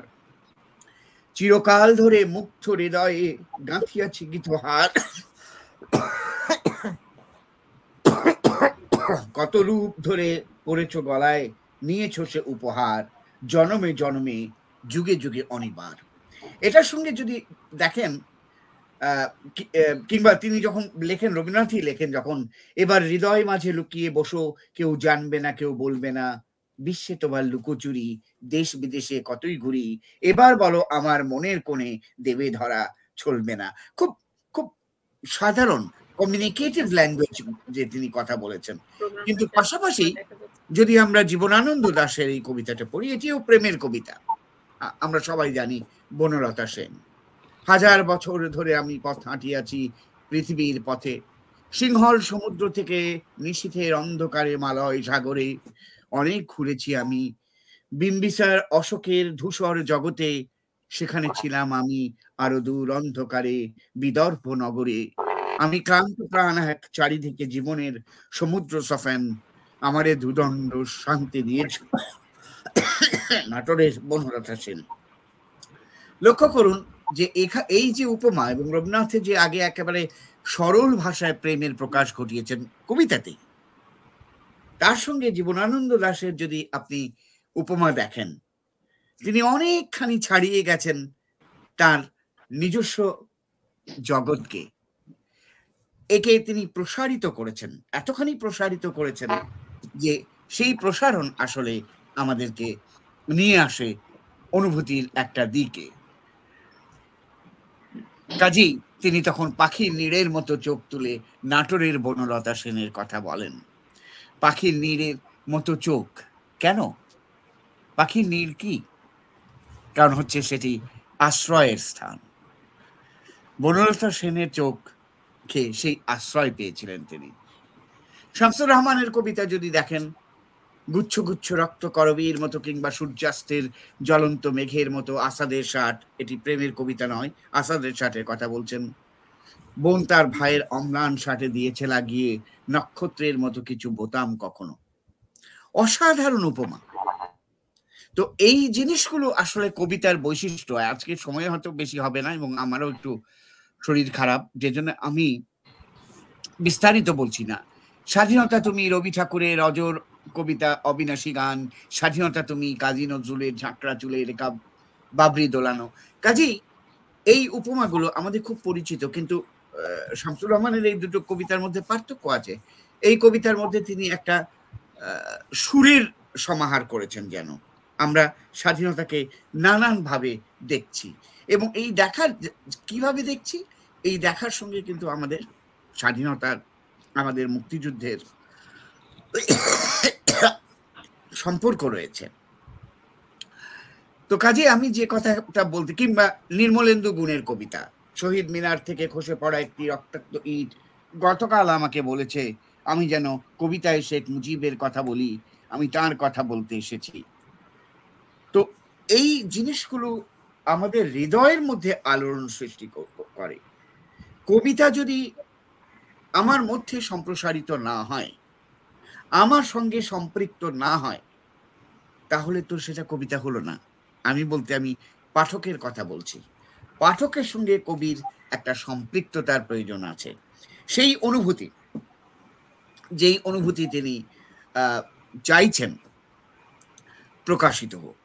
এখন আঞ্চলিক ভাষা যে কখনো হবে না, তা তো নয়। আঞ্চলিক ভাষা ব্যবহার করাই যেতে পারে। কবিদের কতগুলো লাইসেন্স আছে? পোয়েটিক লাইসেন্স রবীন্দ্রনাথের সঞ্চয়িতার এই যে বই, সঞ্চয়িতা শব্দটা গ্রামেটিক্যালি ভুল। সঞ্চয় থেকে সঞ্চয়িতা হয় না, সঞ্চিতা হয়, যেটা নজরুলের সংগ্রহ। তাহলে রবীন্দ্রনাথ কেন সঞ্চয়িতা সঞ্চয়, সঞ্চয়িতা লিখেছিলেন? এর কারণটা হচ্ছে এই যে এই সঞ্চয়িতা শব্দের মধ্যে একটা ঢেউ আছে, একটা বাঁক আছে। এই ঢেউটা কিন্তু মানুষের মনে আলোড়ন সঞ্চয়িতা শব্দটি ব্যবহার ব্যাকরণিক দিক দিয়ে কি হলো সেটা বড় কথা নয়।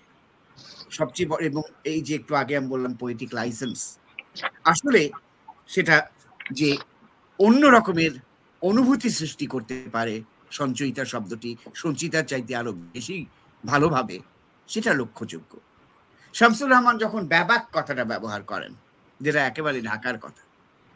তখনও কিন্তু তিনি কবিতার ভাষার মধ্য দিয়ে কিন্তু আঞ্চলিক ভাষা এনেছেন, কিন্তু সেই আঞ্চলিক ভাষা আলোড়ন সৃষ্টি করছে কিংবা আপনার স্যার শামসুল হকের যদি ধরেন, পায়ের আওয়াজ পাওয়া যায়। মানুষ আসতেছে বানের লাহান। কাজী শুদ্ধ অশুদ্ধ, প্রমিত অপ্রমিত এই বিষয়গুলো কবিতার ক্ষেত্রে প্রযোজ্য নয় এ কারণে যে কবি কি বলতে চাইছেন, কি অনুভূতি তিনি সঞ্চারিত করতে চাইছেন আমাদের মনে, সেটাই কিন্তু সবচাইতে বড় কথা। তো তাই বলে আকাশটা যেন এক লাল কুত্তার মতো, এরকম উপমার বোধহয়, যে উপমা হয়তো আমাদের মনে কোনো আলোড়নই সৃষ্টি করতে পারে না। সরি লাল কুত্তা না, আকাশটা যেন তেলে ভাজা কুত্তার মতো। তো কাজেই আধুনিকতার নাম দিয়ে এটা বোধহয় আনাটা ঠিক হবে না। আর আপনি একটু আগে যেটা বলছিলেন আর্টিফিশিয়াল ইন্টেলিজেন্সের কথা কিংবা এই যে গুগল অনুবাদ দেখেন। গুগলে যদি ট্রান্সলেশন করা হয়, আমি অনুবাদের কাজের সঙ্গে দীর্ঘদিন ধরে সম্পৃক্ত রয়েছে এবং পেশাগত জীবনেই আমাকে প্রচুর অনুবাদ করতে হয়।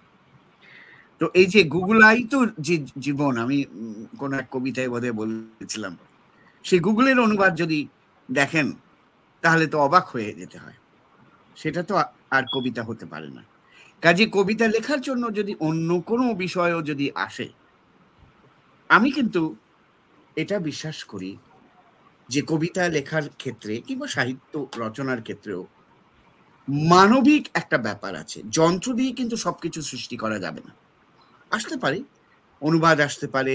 এখনও আপনি কথা বলছেন রেকর্ড করার সময় রেকর্ডিং হয়ে যাচ্ছে, কিন্তু অনেক ভুলভাল রেকর্ডিং হয়, সেটাও আমরা জানি। যদি আর্টিফিশিয়ালি রেকর্ড করা হয় মানে এমনি ভাবে না কাজেই গুগল দিয়ে বলুন কিংবা কোনো আর্টিফিশিয়াল ইন্টেলিজেন্স নিয়ে বলুন, যদি কবিতা লেখা হয়, আমি কেন জানি আশাবাদী যে যন্ত্রে যেমন খুব ভালো দিক আছে, আমি অবমূল্যায়িত করছি না।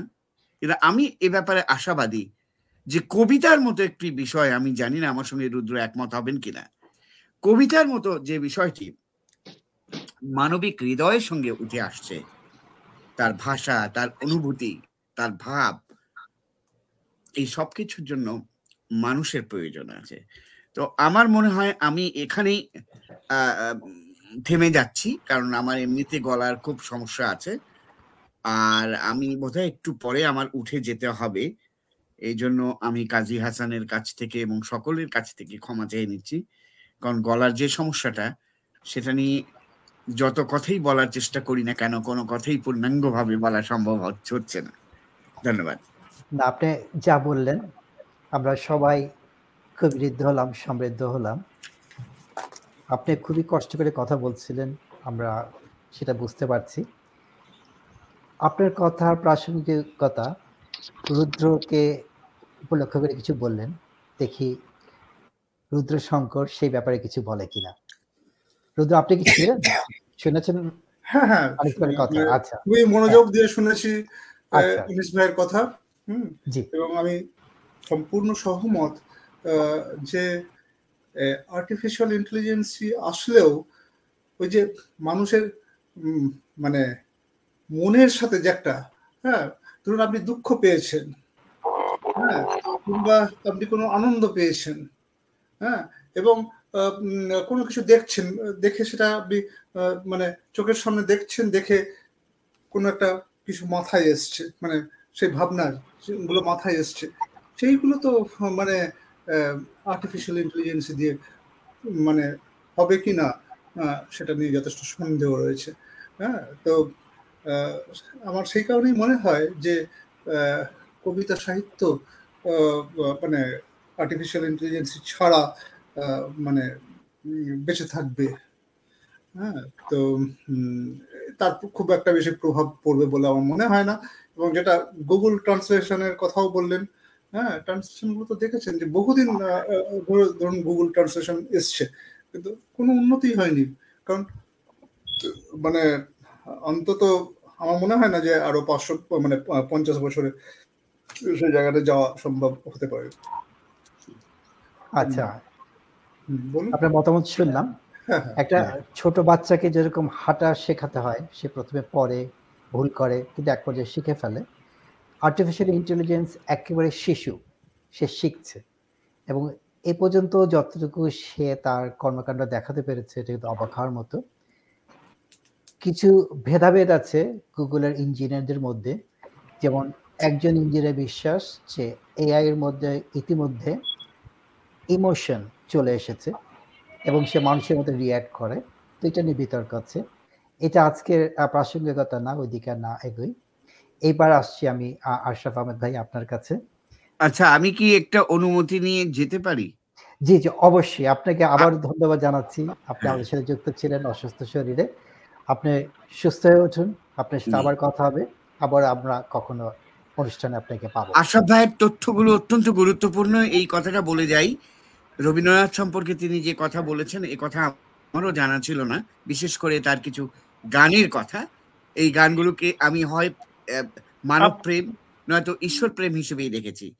কাজেই আপনি। আরেকটু বোধহয় একটু তাহলে আমি এই সূত্রে যোগ করি। যদি বলি সোনার তরী এবং শেষের কবিতা সেখানে বিজ্ঞান আছে। বিশ্বাস করবেন? দেখতে হবে আপনি যে দৃষ্টিকোণ থেকে পড়েছেন আমি তো সেই দৃষ্টিকোণ থেকে। পড়িনি হ্যাঁ, আপনার এই যে শেষের কবিতায় অত্যন্ত স্পষ্টভাবে তিনটা কথোপকথনে এই বিজ্ঞান এসছে আইনস্টাইনের নাম এসছে। থিওরি অফ রিলেটিভিটির নিয়ে কথা বলেছেন তিনি গতি নিয়ে কথা বলেছেন আলোর গতির এবং গতির যে মানুষে মানুষে মানুষের যে আপনার কাছে যে গতি সময়ের যে জ্ঞান আরেকজনের কাছে ডিফারেন্ট সেই কথাগুলো এসছে তার কনভারসেশনে প্রেমের কনভারসেশনে হ্যাঁ। এটা হলো একটা। আর হলো সোনার তরীর কথা রবীন্দ্রনাথ নিজেই বলে গেছেন। সোনার তরী যখন লেখেন লিখেছেন কোন অবস্থায়? তো এই দুটোই আরও দুটো তথ্য যেটা আশ্চর্য হওয়ার মতন আমিও আশ্চর্য হয়েছিলাম।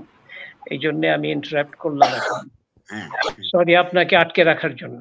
না অনেক ধন্যবাদ আর এখানে সবাইকে ধন্যবাদ জানাচ্ছি। রুদ্র আপনাকে নাসরিনকে এবং আজকের অনুষ্ঠানের সঞ্চালককে। অত্যন্ত চমৎকার এই অনুষ্ঠান বাদ বাকি বিষয়ে আমি মিস করব কিন্তু আমি শুনব। আমি শেয়ার করতে পারিনি কিন্তু আমি পরে এটা হয়ে গেলে পরে আমি শেয়ার করব। জি অবশ্যই। আপনাকে আবার ধন্যবাদ। হ্যাঁ, আপনার সাথে। আবারও যোগাযোগ হবে। হ্যাঁ হ্যাঁ নিশ্চয়ই। আশরাফ ভাই আপনার কাছে যাই। হ্যাঁ বলুন। আমরা কথা বলছিলাম যে আর্টিফিশিয়াল ইন্টেলিজেন্স জি আপনি এই প্রাসঙ্গিকতা কি আরেকটু জানবেন যে হ্যাঁ আপনি দেখেন আজ থেকে আমি- বলি একটা এই উদাহরণ দিই। আমার বৌমা সে সে ল করায় এবং ইমার্জিং ইমার্জিং টেকনোলজি সাথে যে ল প্রয়োজন এবং কি ল হচ্ছে না হচ্ছে এই ধরনের একটা নতুন সে সাবজেক্টই ক্রিয়েট করেছে এবং একটা ইউনিভার্সিটিতে সে প্রফেসর তো সে আমাকে যখন আর্টিফিশিয়াল ইন্টেলিজেন্স তো এখন চ্যাট জিপিটি এটা সামনে এসে অনেকের হাতেই আছে। বছর দুই, তিনেক আগে যখন এটা বেটা ভার্সন ছিল, ওর হাতে ছিল, সে আমাকে বলল যে আব্বু, তোমার তোমার একটা গল্প দাও, গল্প বা কিছু, কয়েকটা লাইন দাও, আমি দেখা, তোমাকে একটা মজা দেখাচ্ছি। তো আমি বললাম আমার তো গল্প সাথে আমার নেই। তবে আমার ওই যে বইয়ের ফ্ল্যাপে যায় না যে এর নাম মানে অথরের পরিচিতি। হ্যাঁ। পরিচিতি লেখক পরিচিতি সেটার কয়েকটা লাইন দিলাম দেওয়ার পরে সে আমাকে একটা আমার পুরো জীবন বৃত্তান্ত আমার জীবনী লিখে ফেলল কয়েক মানে বেশ এক দুই পৃষ্ঠার আর কি তো সেখানে সে তো আর ওখানে বলিনি যে আমার ব্রাহ্মণবাড়িয়া বাড়ি, সে আমাকে ফরিদপুরের বাসিন্দা বানিয়ে দিল। আমার মা একজন বাবারও নাম দিয়ে দিল এবং এমন ভাবে লিখেছে কেউ যদি আমাকে না চেনে ধরে নেবে আমি সেই ব্যক্তি। মানে আমার সাথে কোনো সম্পর্ক নাই, কিন্তু খুব সুন্দর একটা জীবনী দিল। আর ইদানিং সে আমাকে বলল যে আমি, ও একটা দুই তিনটা লাইন সে লিখে এটা দিল ইংরেজিতে লিখে। চ্যাট জিপিটিতে বলল যে, এটাকে তুমি একবার তুমি রবীন্দ্রনাথের থিমে রবীন্দ্রনাথের, যেন রবীন্দ্রনাথ লিখছেন। এভাবে তুমি একটা রচনা অথবা রচনা লেখো। আরেকটা দিল, নজরুলের কে ফলো করে লেখো। এবং সে দুটোই পুরোপুরি আলাদা করে লিখলো এবং সে আমাকে পাঠিয়ে দিল আর কি। এবং সেটা বোধ হয় সরি এটা তো বাংলায় লিখেছে। তো আমার বৌমা বাংলা বাংলা- লিখতে পারে। হ্যাঁ বাংলা বাংলায়। এবং পড়লাম সেখানে দেখা যায় কিছু কিছু শব্দ ভুল মানে এখনও সে এতটা চালাক হয় নাই। কিন্তু দুটো টোটালি ভিন্ন। এই ছিল। তো আমার ধারণা আপনি যেটা বললেন যে শিখছে সে এখন শিশু কিন্তু খুব তাড়াতাড়ি সে অত্যন্ত মেধাবী হয়ে যাবে এবং শুধু তাই নয় একটা বেশ মজার এখানে একটা চ্যাট জিপিটির উপর একটা অনুষ্ঠান হচ্ছিল টিভিতে, সেখানে বলা হচ্ছে চ্যাট জিপিটির ভবিষ্যৎ কি? কি আমাদের, কীভাবে আমাদেরকে এফেক্ট করতে যাচ্ছে? তো বলা হলো যে এটার প্রথম ভিকটিম হলো লেখক। লেখকরা হলো এর চ্যাট জিপিটি অথবা আর্টিফিশিয়াল প্রথম ভিকটিম দ্বিতীয় ভিকটিম হচ্ছে ডাক্তাররা। কারণ ডাক্তারদের অনেক কাজই এই এই আর্টিফিশিয়াল ইন্টেলিজেন্স করে ফেলবে এবং অনেক বেটার করবে। আর লেখকদের হলো, কারণ লেখক আমরা তো শুধুমাত্র যে আমরা এই গল্প, উপন্যাস, প্রবন্ধ বা কবিতা, এদের যারা লেখে এদেরকেই আমরা মনে করি লেখক, কিন্তু এই সভ্য জগতে লেখকরা কিন্তু তাদের অনেক বেশি অন্য ধরনের লেখক। কর্পোরেট আমেরিকায় প্রায় বড় প্রায় সব অফিসেই অনেক অনেক লেখক আছেন। কারণ তাদেরকে লিখতে হয়, তাদের প্রত্যেক দিনের যে কাজগুলো বা প্রসিডিওরগুলো এই ধরনের জিনিস তারা প্রতিদিন লিখছে। আমাদের ওই কবি সাহিত্যিক থেকে অনেক বেশি। এবং তারা চাকরি হারানো শুরু হয়েছে। এটা ওয়াশিংটন পোস্টে আজকের মাস চার পাঁচেক আগে ছিল যে ভিকটিম যে তারা চাকরি হারিয়েছে এবং চাকরি হারানো তাদের ইন্টারভিউ দিয়ে। তো বটম লাইন হচ্ছে, লেখকরা হলো প্রথম ভিকটিম। আর কবি হিসাবে, সাহিত্যিক হিসাবে, ঔপন্যাসিক হিসাবে যদি লেখকদের মানুষ লেখকদের যদি বেঁচে থাকতেই হয় তাদেরকে অনেক ক্রিয়েটিভ হতে হবে। এই যে অনেক অনেক বেশি কীভাবে ক্রিয়েটিভ হতে হবে যে চ্যাট জিপিটি যতটুক জানে অথবা তার যে দৌড় তার চেয়ে বেশি যেন মানুষ দৌড়াতে পারে। সেই চিন্তার কা- এখন করতে হবে। এটা তো খুবই একটা কঠিন কাজ হবে কারণ হিউম্যান ইন্টেলিজেন্সের একটা সীমাবদ্ধতা আছে। আর ওর তো ইনডেফিনিট ক্ষমতা।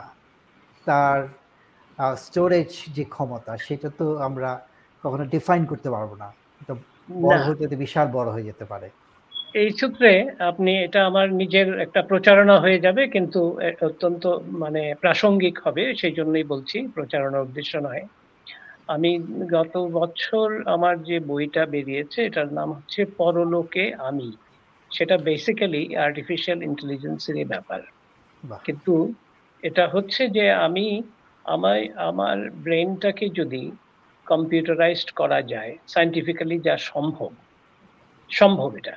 কারণ হলো সবচেয়ে ছোট যে প্রাণী তার ব্রেনটাকে তার বোধ হয় এগারোটা না বারোটা নিউরনের যে ব্রেন সেই ব্রেনটাকে ক্লোন করা হয়ে গেছে। মেশিনে চলে গেছে উইথ সাইনাপটিক গ্যাপ সমস্ত কিছু হয়ে গেছে।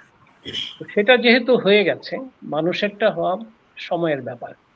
সেদিক থেকে যে গল্পটা হচ্ছে এই যে আমি কম্পিউটারাইজড হয়ে যাব আপনিও হয়ে যাবেন এবং আপনি বেঁচে থাকবেন। আমিও বেঁচে থাকব। আমি আশরাফ আহমেদ প্রথম আমি আমি আমাকে বলছি প্রথামি। আর যে ক্লোন হলো যে কম্পিউটারাইজড হয়ে গেল যে সে হচ্ছে দ্বিতীয় আমি দ্বিতামি। দ্বিতামি বেঁচে থাকবে প্রথামি মরে যাবে। এরকম লক্ষ লক্ষ দ্বিতামি বেঁচে যাবে। দ্বিতামির সংখ্যা এক সময় পৃথিবীতে অনেক বেড়ে যাবে। প্রথমের সংখ্যা কমে যাবে। ভাই আমরা আতঙ্কিত। এবং এটাই কিন্তু হবে। আর্টিফিশিয়াল ইন্টেলিজেন্সেরও সম্ভবত তাই হ্যাঁ। তো ওইটাই বলা হয়েছে। তখন আমি বলেছি ফাইনালি যে হ্যাঁ এটা ওরা টেক ওভার করতে পারে সেটাও ঠিক। তবে এও ঠিক যে এই দিতামেকে তো মানুষ প্রথামীরাই বানিয়েছে। কাজেই দিতামিরা আমাদেরকে টেক ওভার করার আগে আমি জাস্ট কামনা করছি যে মানুষ প্রথামীদের হাতেই এইটা থাকবে প্রাধান্যটা থাকবে। তাদের কাছে একটা সিক্রেট একটা একটা কিছু থাকবে যাতে তারা নিজেদের প্রাধান্য রাখতে পারে বেঁচে থাকতে চমৎকার। এখানে ছোট একটা বিষয় উল্লেখ করি। হলিউড এবং আমেরিকার সব টিভি নেটওয়ার্কগুলির যারা লেখক তারা কিন্তু দীর্ঘদিন স্ট্রাইকে ছিল। তার তাদের বেতন বাড়ানোর পাশাপাশি মূল যে দাবিটা ছিল যে স্ক্রিপ্ট লেখার ব্যাপারে চ্যাট জিবিটিকে ব্যবহার করা যাবে না। এবং তারা দীর্ঘদিন আমার ধারণা তিন মাস মতো স্ট্রাইকে ছিল। তারপরে ওদের দাবিটা আপাতত মেনে মানা হয়েছে। কিন্তু দেখা যাক ভবিষ্যতে কি দাঁড়ায়। চ্যাট জিবিটি ব্যবহার হবে না। কারণ এটা তো এটা হবে। মুশকিল। কোনো গ্যারান্টি তো নাই যে এটা আপাতত হতে পারে কিন্তু এটা ইটস ইনএভিটেবল ইনএভিটেবল আপনার সায়েন্টিফিক জার্নালগুলোতে সায়েন্টিফিক পেপারস পাবলিশ হচ্ছে। ChatGPT as an author ChatGPT কিন্তু পেপার লিখে দিচ্ছে। আপনি শুধু ডাটা সাপ্লাই করবেন বাকিটা সব চ্যাট জিপিটি করছে রিসার্চটা সব করছে হ্যাঁ। এবং কোনো কোনো পেপারে আপনার অথর দেওয়া হয়েছে চ্যাট জিপিটিকে এবং সেখানে আহ, অবশ্য বলে দেওয়া হচ্ছে যে এই কাজগুলো চ্যাট জিপিটি করছে এখনকার সায়েন্টিফিক পেপারগুলোতে দেখবেন যে প্রত্যেকটা অথরের নামের পেছনে থাকে কে কোন কাজটা করেছে। একটা সায়েন্টিফিক কাজগুলোর যে নানান ধরনের কাজ থাকে তো কোন সেকশনটা কে কি করেছে এমনকি কে লিখেছে অথবা কে ক্রিটিসাইজ করেছে সেসব পর্যন্ত থাকে। চ্যাট জিপিটিরও নাম সেভাবেই আসে। বাহ আসবেই। এটা আমি প্রথম শুনলাম। হ্যাঁ এটা এটা বেশ আগেই হয়ে গেছে। আচ্ছা আপনার কাছে আবারও ফিরবো। দেখতে দেখতে আমাদের সময় প্রায় শেষের পথে। নাসরিন সুলতানা তোমার কাছে যাচ্ছি।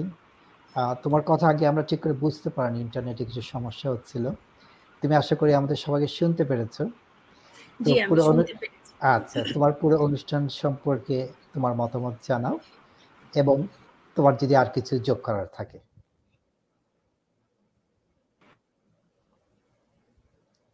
আবার শোনা যাচ্ছে না।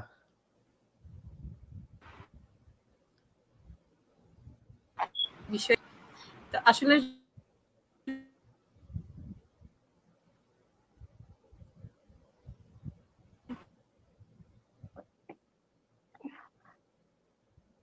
পুরো বিশ্বই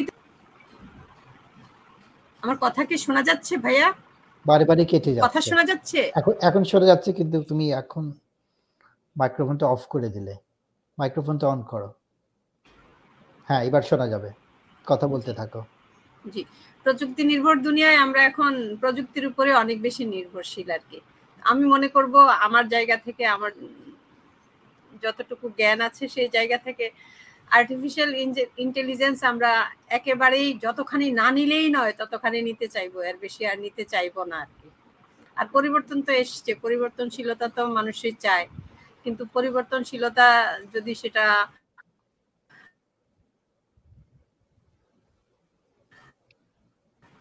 আবার নেগেটিভ সেন্সে যেটা সেটা যেমন প্রমিত উচ্চারণটাই তো ফার্স্ট প্রায়োরিটি সবার কাছে, পড়তে ভালো লাগে, কিন্তু ব্যক্তিগতভাবে আমি চলিত ভাষায় লিখি আর চেষ্টা করি। আমার নিজের স্বাচ্ছন্দ্যের জায়গা। আর অন্যান্য আপনাদের মতো লেখকদের, আপনারা যারা আছেন প্যানেলে আনিস স্যারের লেখাও আলহামদুলিল্লাহ আমার এখানে গিয়েছে, আবার আমি যখন দৈনিক পত্রিকায় ছিলাম, তখন ওনার কবিতা, অন্যান্য বিষয়ের লেখা আমার হাত দিয়ে গিয়েছে, আলহামদুলিল্লাহ। তো সেগুলি তো আসলে আলোচনা থেকে আমার সমৃদ্ধ হওয়ার অনেক সুযোগ ছিল অনেক কিছু জানতে পেরেছি জানার তো শেষ নেই। তো অনেক সমৃদ্ধ হলাম মুগ্ধ হলাম অনেক কিছু জানলাম। তো আমার কথা এটুকুই যে আর্টিফিশিয়াল ইন্টেলিজেন্সির দ্বারস্থ আমি অ্যাটলিস্ট হতে চাই না। এরপরেও যদি হয়ে যায় উম, শ্রদ্ধাভাজন আশরাফ ভাই যা বললেন এখন তো আর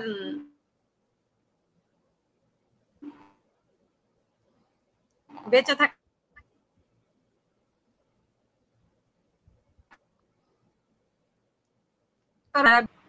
তো যেন আমাদের অরিজিনালিটিটা নষ্ট না হয় অরিজিনালিটি ঠিক রেখে যেন আমরা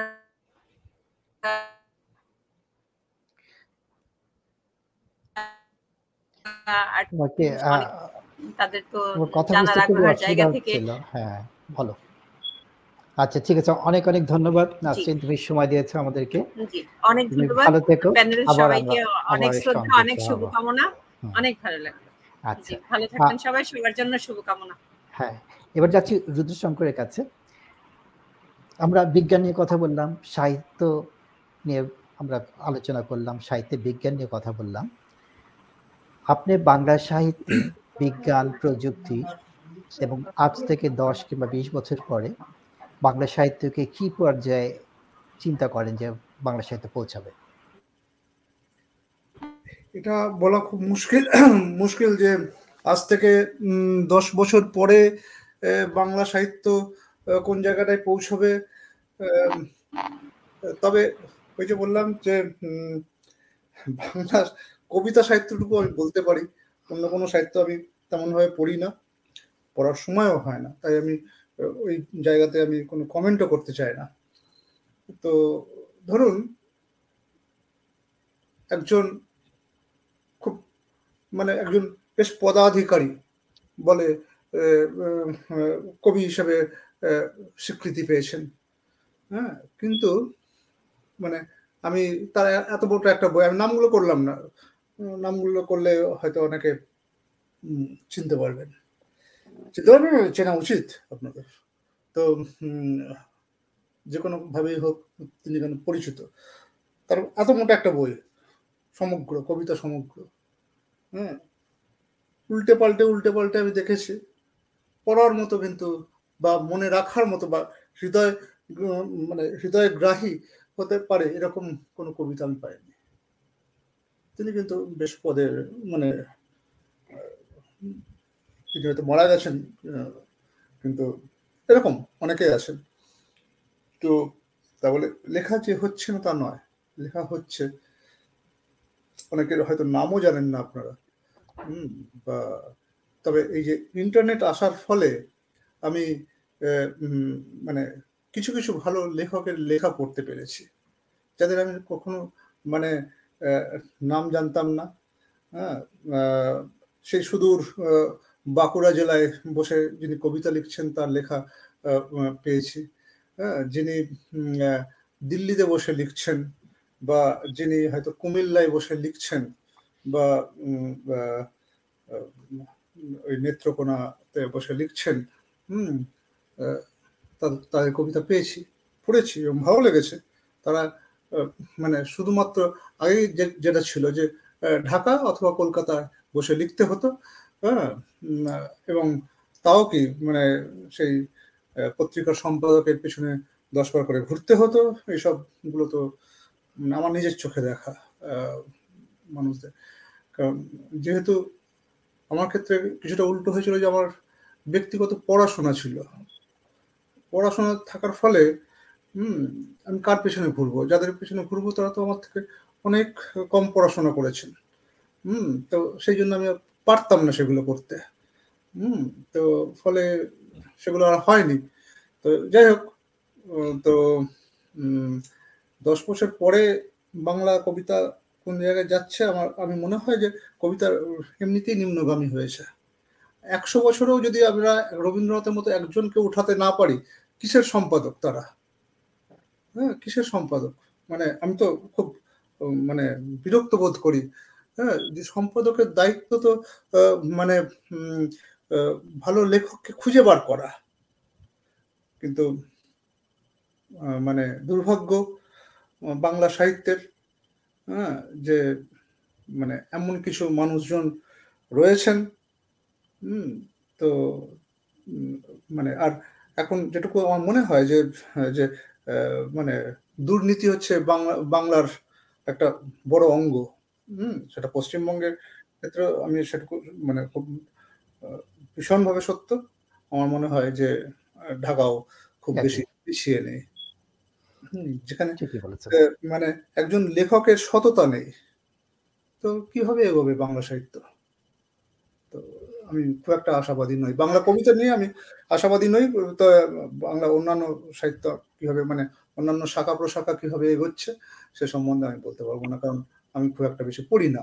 খুব ভালো প্রবন্ধ হলে পড়ি। এটুকুনি। ধন্যবাদ সকলকে। আশা করি আপনাকে অনেক ধন্যবাদ সময় দেওয়ার জন্য আজকে। আপনার মতামত শুনলাম একে ভিন্ন ধর্মী মতামত এবং স্পষ্ট উচ্চারণ। কোনো রাগঢাক নাই আপনি যেটা অনুভব করেন সেটাই প্রকাশ করেন। সেই জন্য ধন্যবাদ ভালো থাকবেন। এবার যাচ্ছি আশরাফ আহমেদ ভাই আপনার কাছে। শুনলেন তো রুদ্রর হতাশা। আমরা একশো বছরে আরেকজন রবীন্দ্রনাথ পাইনি। গত পঞ্চাশ বছরে নতুন কোনো শামসুর রহমান জন্ম শামসুর মারা গেছেন অবশ্য বেশি বছর হয়নি। অতি সাম্প্রতিক কালে তেমন কাউকে আমরা পাই না, যার কোটেশন আমরা যে উদ্ধৃতি দিতে খুব ভালোবাসি। রবীন্দ্রনাথ এই বলেছেন, নজরুল এই বলেছেন। কিন্তু গত দশ বিশ বছরে এমন কোনো কবি, লেখক, দার্শনিক আসেননি বাংলায়, বাঙালিদের মধ্যে। যে যা- যাকে আমরা উদ্ধৃত করতে পারি, তার জ্ঞানের কথা, তার উপলব্ধির কথা। তো আপনি কি দেখছেন? আমাদের এত দৈন্যতা কেন? এটা কি শুধু সাহিত্যের বেলায় প্রযোজ্য, নাকি সামগ্রিক বাংলাদেশের বেলায় প্রযোজ্য? আমার মনে হয় সামগ্রিকভাবে প্রযোজ্য। সামগ্রিকভাবেই প্রযোজ্য, আমি বলব। আর আর আমি আমি আহ, কবি রুদ্রশঙ্কর কাছে আমার একটা প্রশ্ন। তিনি মাফিয়া বলেছেন বাংলা কবিতা মাফিয়ার দ্বারা আক্রান্ত। এটা আমি একটু বুঝতে চাইছি চেষ্টা করছি এটার মানেটা কি? এটা ঠিক এক সময় ছিল যে ওই প্রকাশকরাদের পেছনে পেছনে ঘুরতে হতো। এখন সেটা নেই। তারপরেও তারপরেও আমার ধারণা, যে, সবাই তো পাবলিশ করতে পারছে। এখন তো অনেক মানুষের হাতে টাকাও এসছে, কাজে বইয়ের প্রকাশের সংখ্যা অনেক বেশি, কবিতার বই বলুন বা যে বই বলুন। কাজেই প্রকাশকের জন্যে বই প্রকাশ হচ্ছে না, সেটা হচ্ছে, সেটা না। এখন এই যে এত লেখা হচ্ছে, তাদের থেকে ভালো যদি থাকে তারা বেরিয়ে আসবেন। ধারণা করা যায়। তবে আমার মনে হয়, আমার মূল আমাদের মূল সমস্যা হচ্ছে পাঠক নেই। পাঠক নেই। যত খুব কম লোকে আমি দেখেছি যারা বিভিন্ন বইয়ের সমালোচনাও লেখেন সেখানে পাঠকের সত্যিকারের পাঠ করে কতটুক লিখছেন সেখানেও খুব সন্দেহ আছে। কাজেই এখানে শুধুমাত্র যে লেখকের দৈন্যতা সেটাও না পাঠকের দৈন্যতাও এখানে আছে। আশরাফ ভাই আমি এখানে ছোট্ট একটা আহ, মন্তব্য যোগ করতে চাই। রুদ্রশঙ্কর বলছেন যে মাফিয়াদের কথা। বাংলাদেশ এবং পশ্চিমবঙ্গকে যদি ধরা হয়। যে ব্যবসা বাণিজ্যের সবকিছুর মধ্যেই একটা দল সবকিছু নিয়ন্ত্রণ করে। বই ছাপানোর ব্যাপারেও তাই। পয়সা দিলে বই ছাপিয়ে দেবে ওটার ভিতরে যে অখাদ্য আছে নাকি আগাছা আছে সেটা ধরবে না। এখন হ্যাঁ, এত বেশি আগাছা যে ঘাসের সন্ধান আর পাওয়া যায় না। কয়েক হাজার বই প্রকাশিত হয় ফেব্রুয়ারি মাসে। বিক্রিও হয় কিন্তু অতটুকুই। এখন এটা কিন্তু আমি এর উপর একটা প্রবন্ধ লিখেছিলাম যে লেখক পাঠক ও প্রকাশক বলে। সেখানে তিনজনের দৃষ্টিতেই সমস্যাগুলোকে আনার চেষ্টা করেছি। সেখানে এটা করতে গিয়ে আমি একটু আহ, একটু ঘাটাঘাটি করলাম যে পৃথিবীর কোথায় কত বই প্রকাশ হয়? কোন দেশে? এবং সেই সব দেশে জনসংখ্যার অনুপাতে কয়টা বই পাবলিশ হয়? এবং সেখানে দেখা যায় বাংলাদেশ কিন্তু খুব উপরে নেই। বাংলাদেশকে আমরা ধর বলি যে অনেক, চার হাজার, পাঁচ হাজার প্রকাশ হচ্ছে বই এবং আগাছার মতন প্রকাশ হচ্ছে এটা বলি। কিন্তু বাংলাদেশ, আমি এখন ভুলে গেছি বাংলাদেশের অনেক বেশ নিচেই আছে বাংলাদেশ। তো তাই যদি হয় তাহলে অন্যান্য দেশের এই সমস্যাটা কি নেই? আমার মনে হয় কম, কারণ সেসব দেশে সবচেয়ে বেশি বোধহয় চীনে বই প্রকাশ হয় বেশি, তারপরে বোধহয় আমেরিকায়, তো যুক্তরাষ্ট্রে আর কি। কিন্তু আমার ধারণা যে এখানে বই পড়ছে বেশি মানুষ, না পড়লে সেটা যা বোঝা যাচ্ছে না যে ভালো লিখছে কি খারাপ লিখছে। আমাদের সমস্যা আমার মনে হয় পাঠকের একটা বড় সমস্যা পাঠক কম। আহ, সেই তুলনায় বলা যেতে পারে অনেক ক্ষেত্রে যে এই বেশি আপনার লেখকের সংখ্যাই বেশি আসলে আহ, এটা তো মুদ্রা এক পি- এপিটার ওপিট লেখকেরও পাঠক হওয়া উচিত পাঠক যারা পাঠক যদি না হয় সে যদি লিখে তাহলে কিন্তু বিপজ্জনক ব্যাপার। রুদ্র যেটা বললেন যে যে অন্যেরটা লেখা পড়ে না এটা খুবই সত্যি কথা। খুবই সত্যি। খুব কমই লেখেন। বা অন্যেরটা নিজেরটাকে নিয়ে এত ব্যস্ত থাকি আমরা অন্যেরটা পড়ার কোনো সুযোগ পাই না। আচ্ছা ঠিক আছে। আপনাদের সবাইকে আবারও একবার করে ধন্যবাদ। অনুষ্ঠানের ইতি টানতে হচ্ছে। সবাই ভালো থাকবেন সুন্দর থাকবেন। আবারও আপনাদের সাথে আমরা যুক্ত হব সেই আশাতে আজকের অনুষ্ঠান শেষ করছি। আপনাকে ধন্যবাদ আর সবাইকে সকলকে ধন্যবাদ সকলকে। সকলে ভালো থাকুন সুস্থ থাকুন। আচ্ছা আপনার সবাই।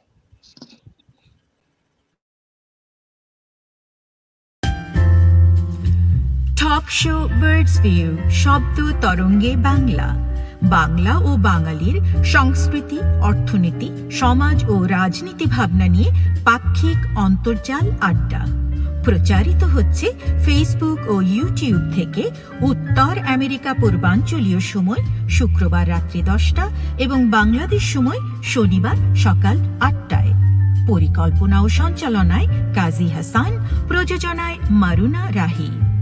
এই আয়োজনে আপনিও সঙ্গে থাকুন। টক শো বার্ডস শব্দ তরঙ্গে বাংলা।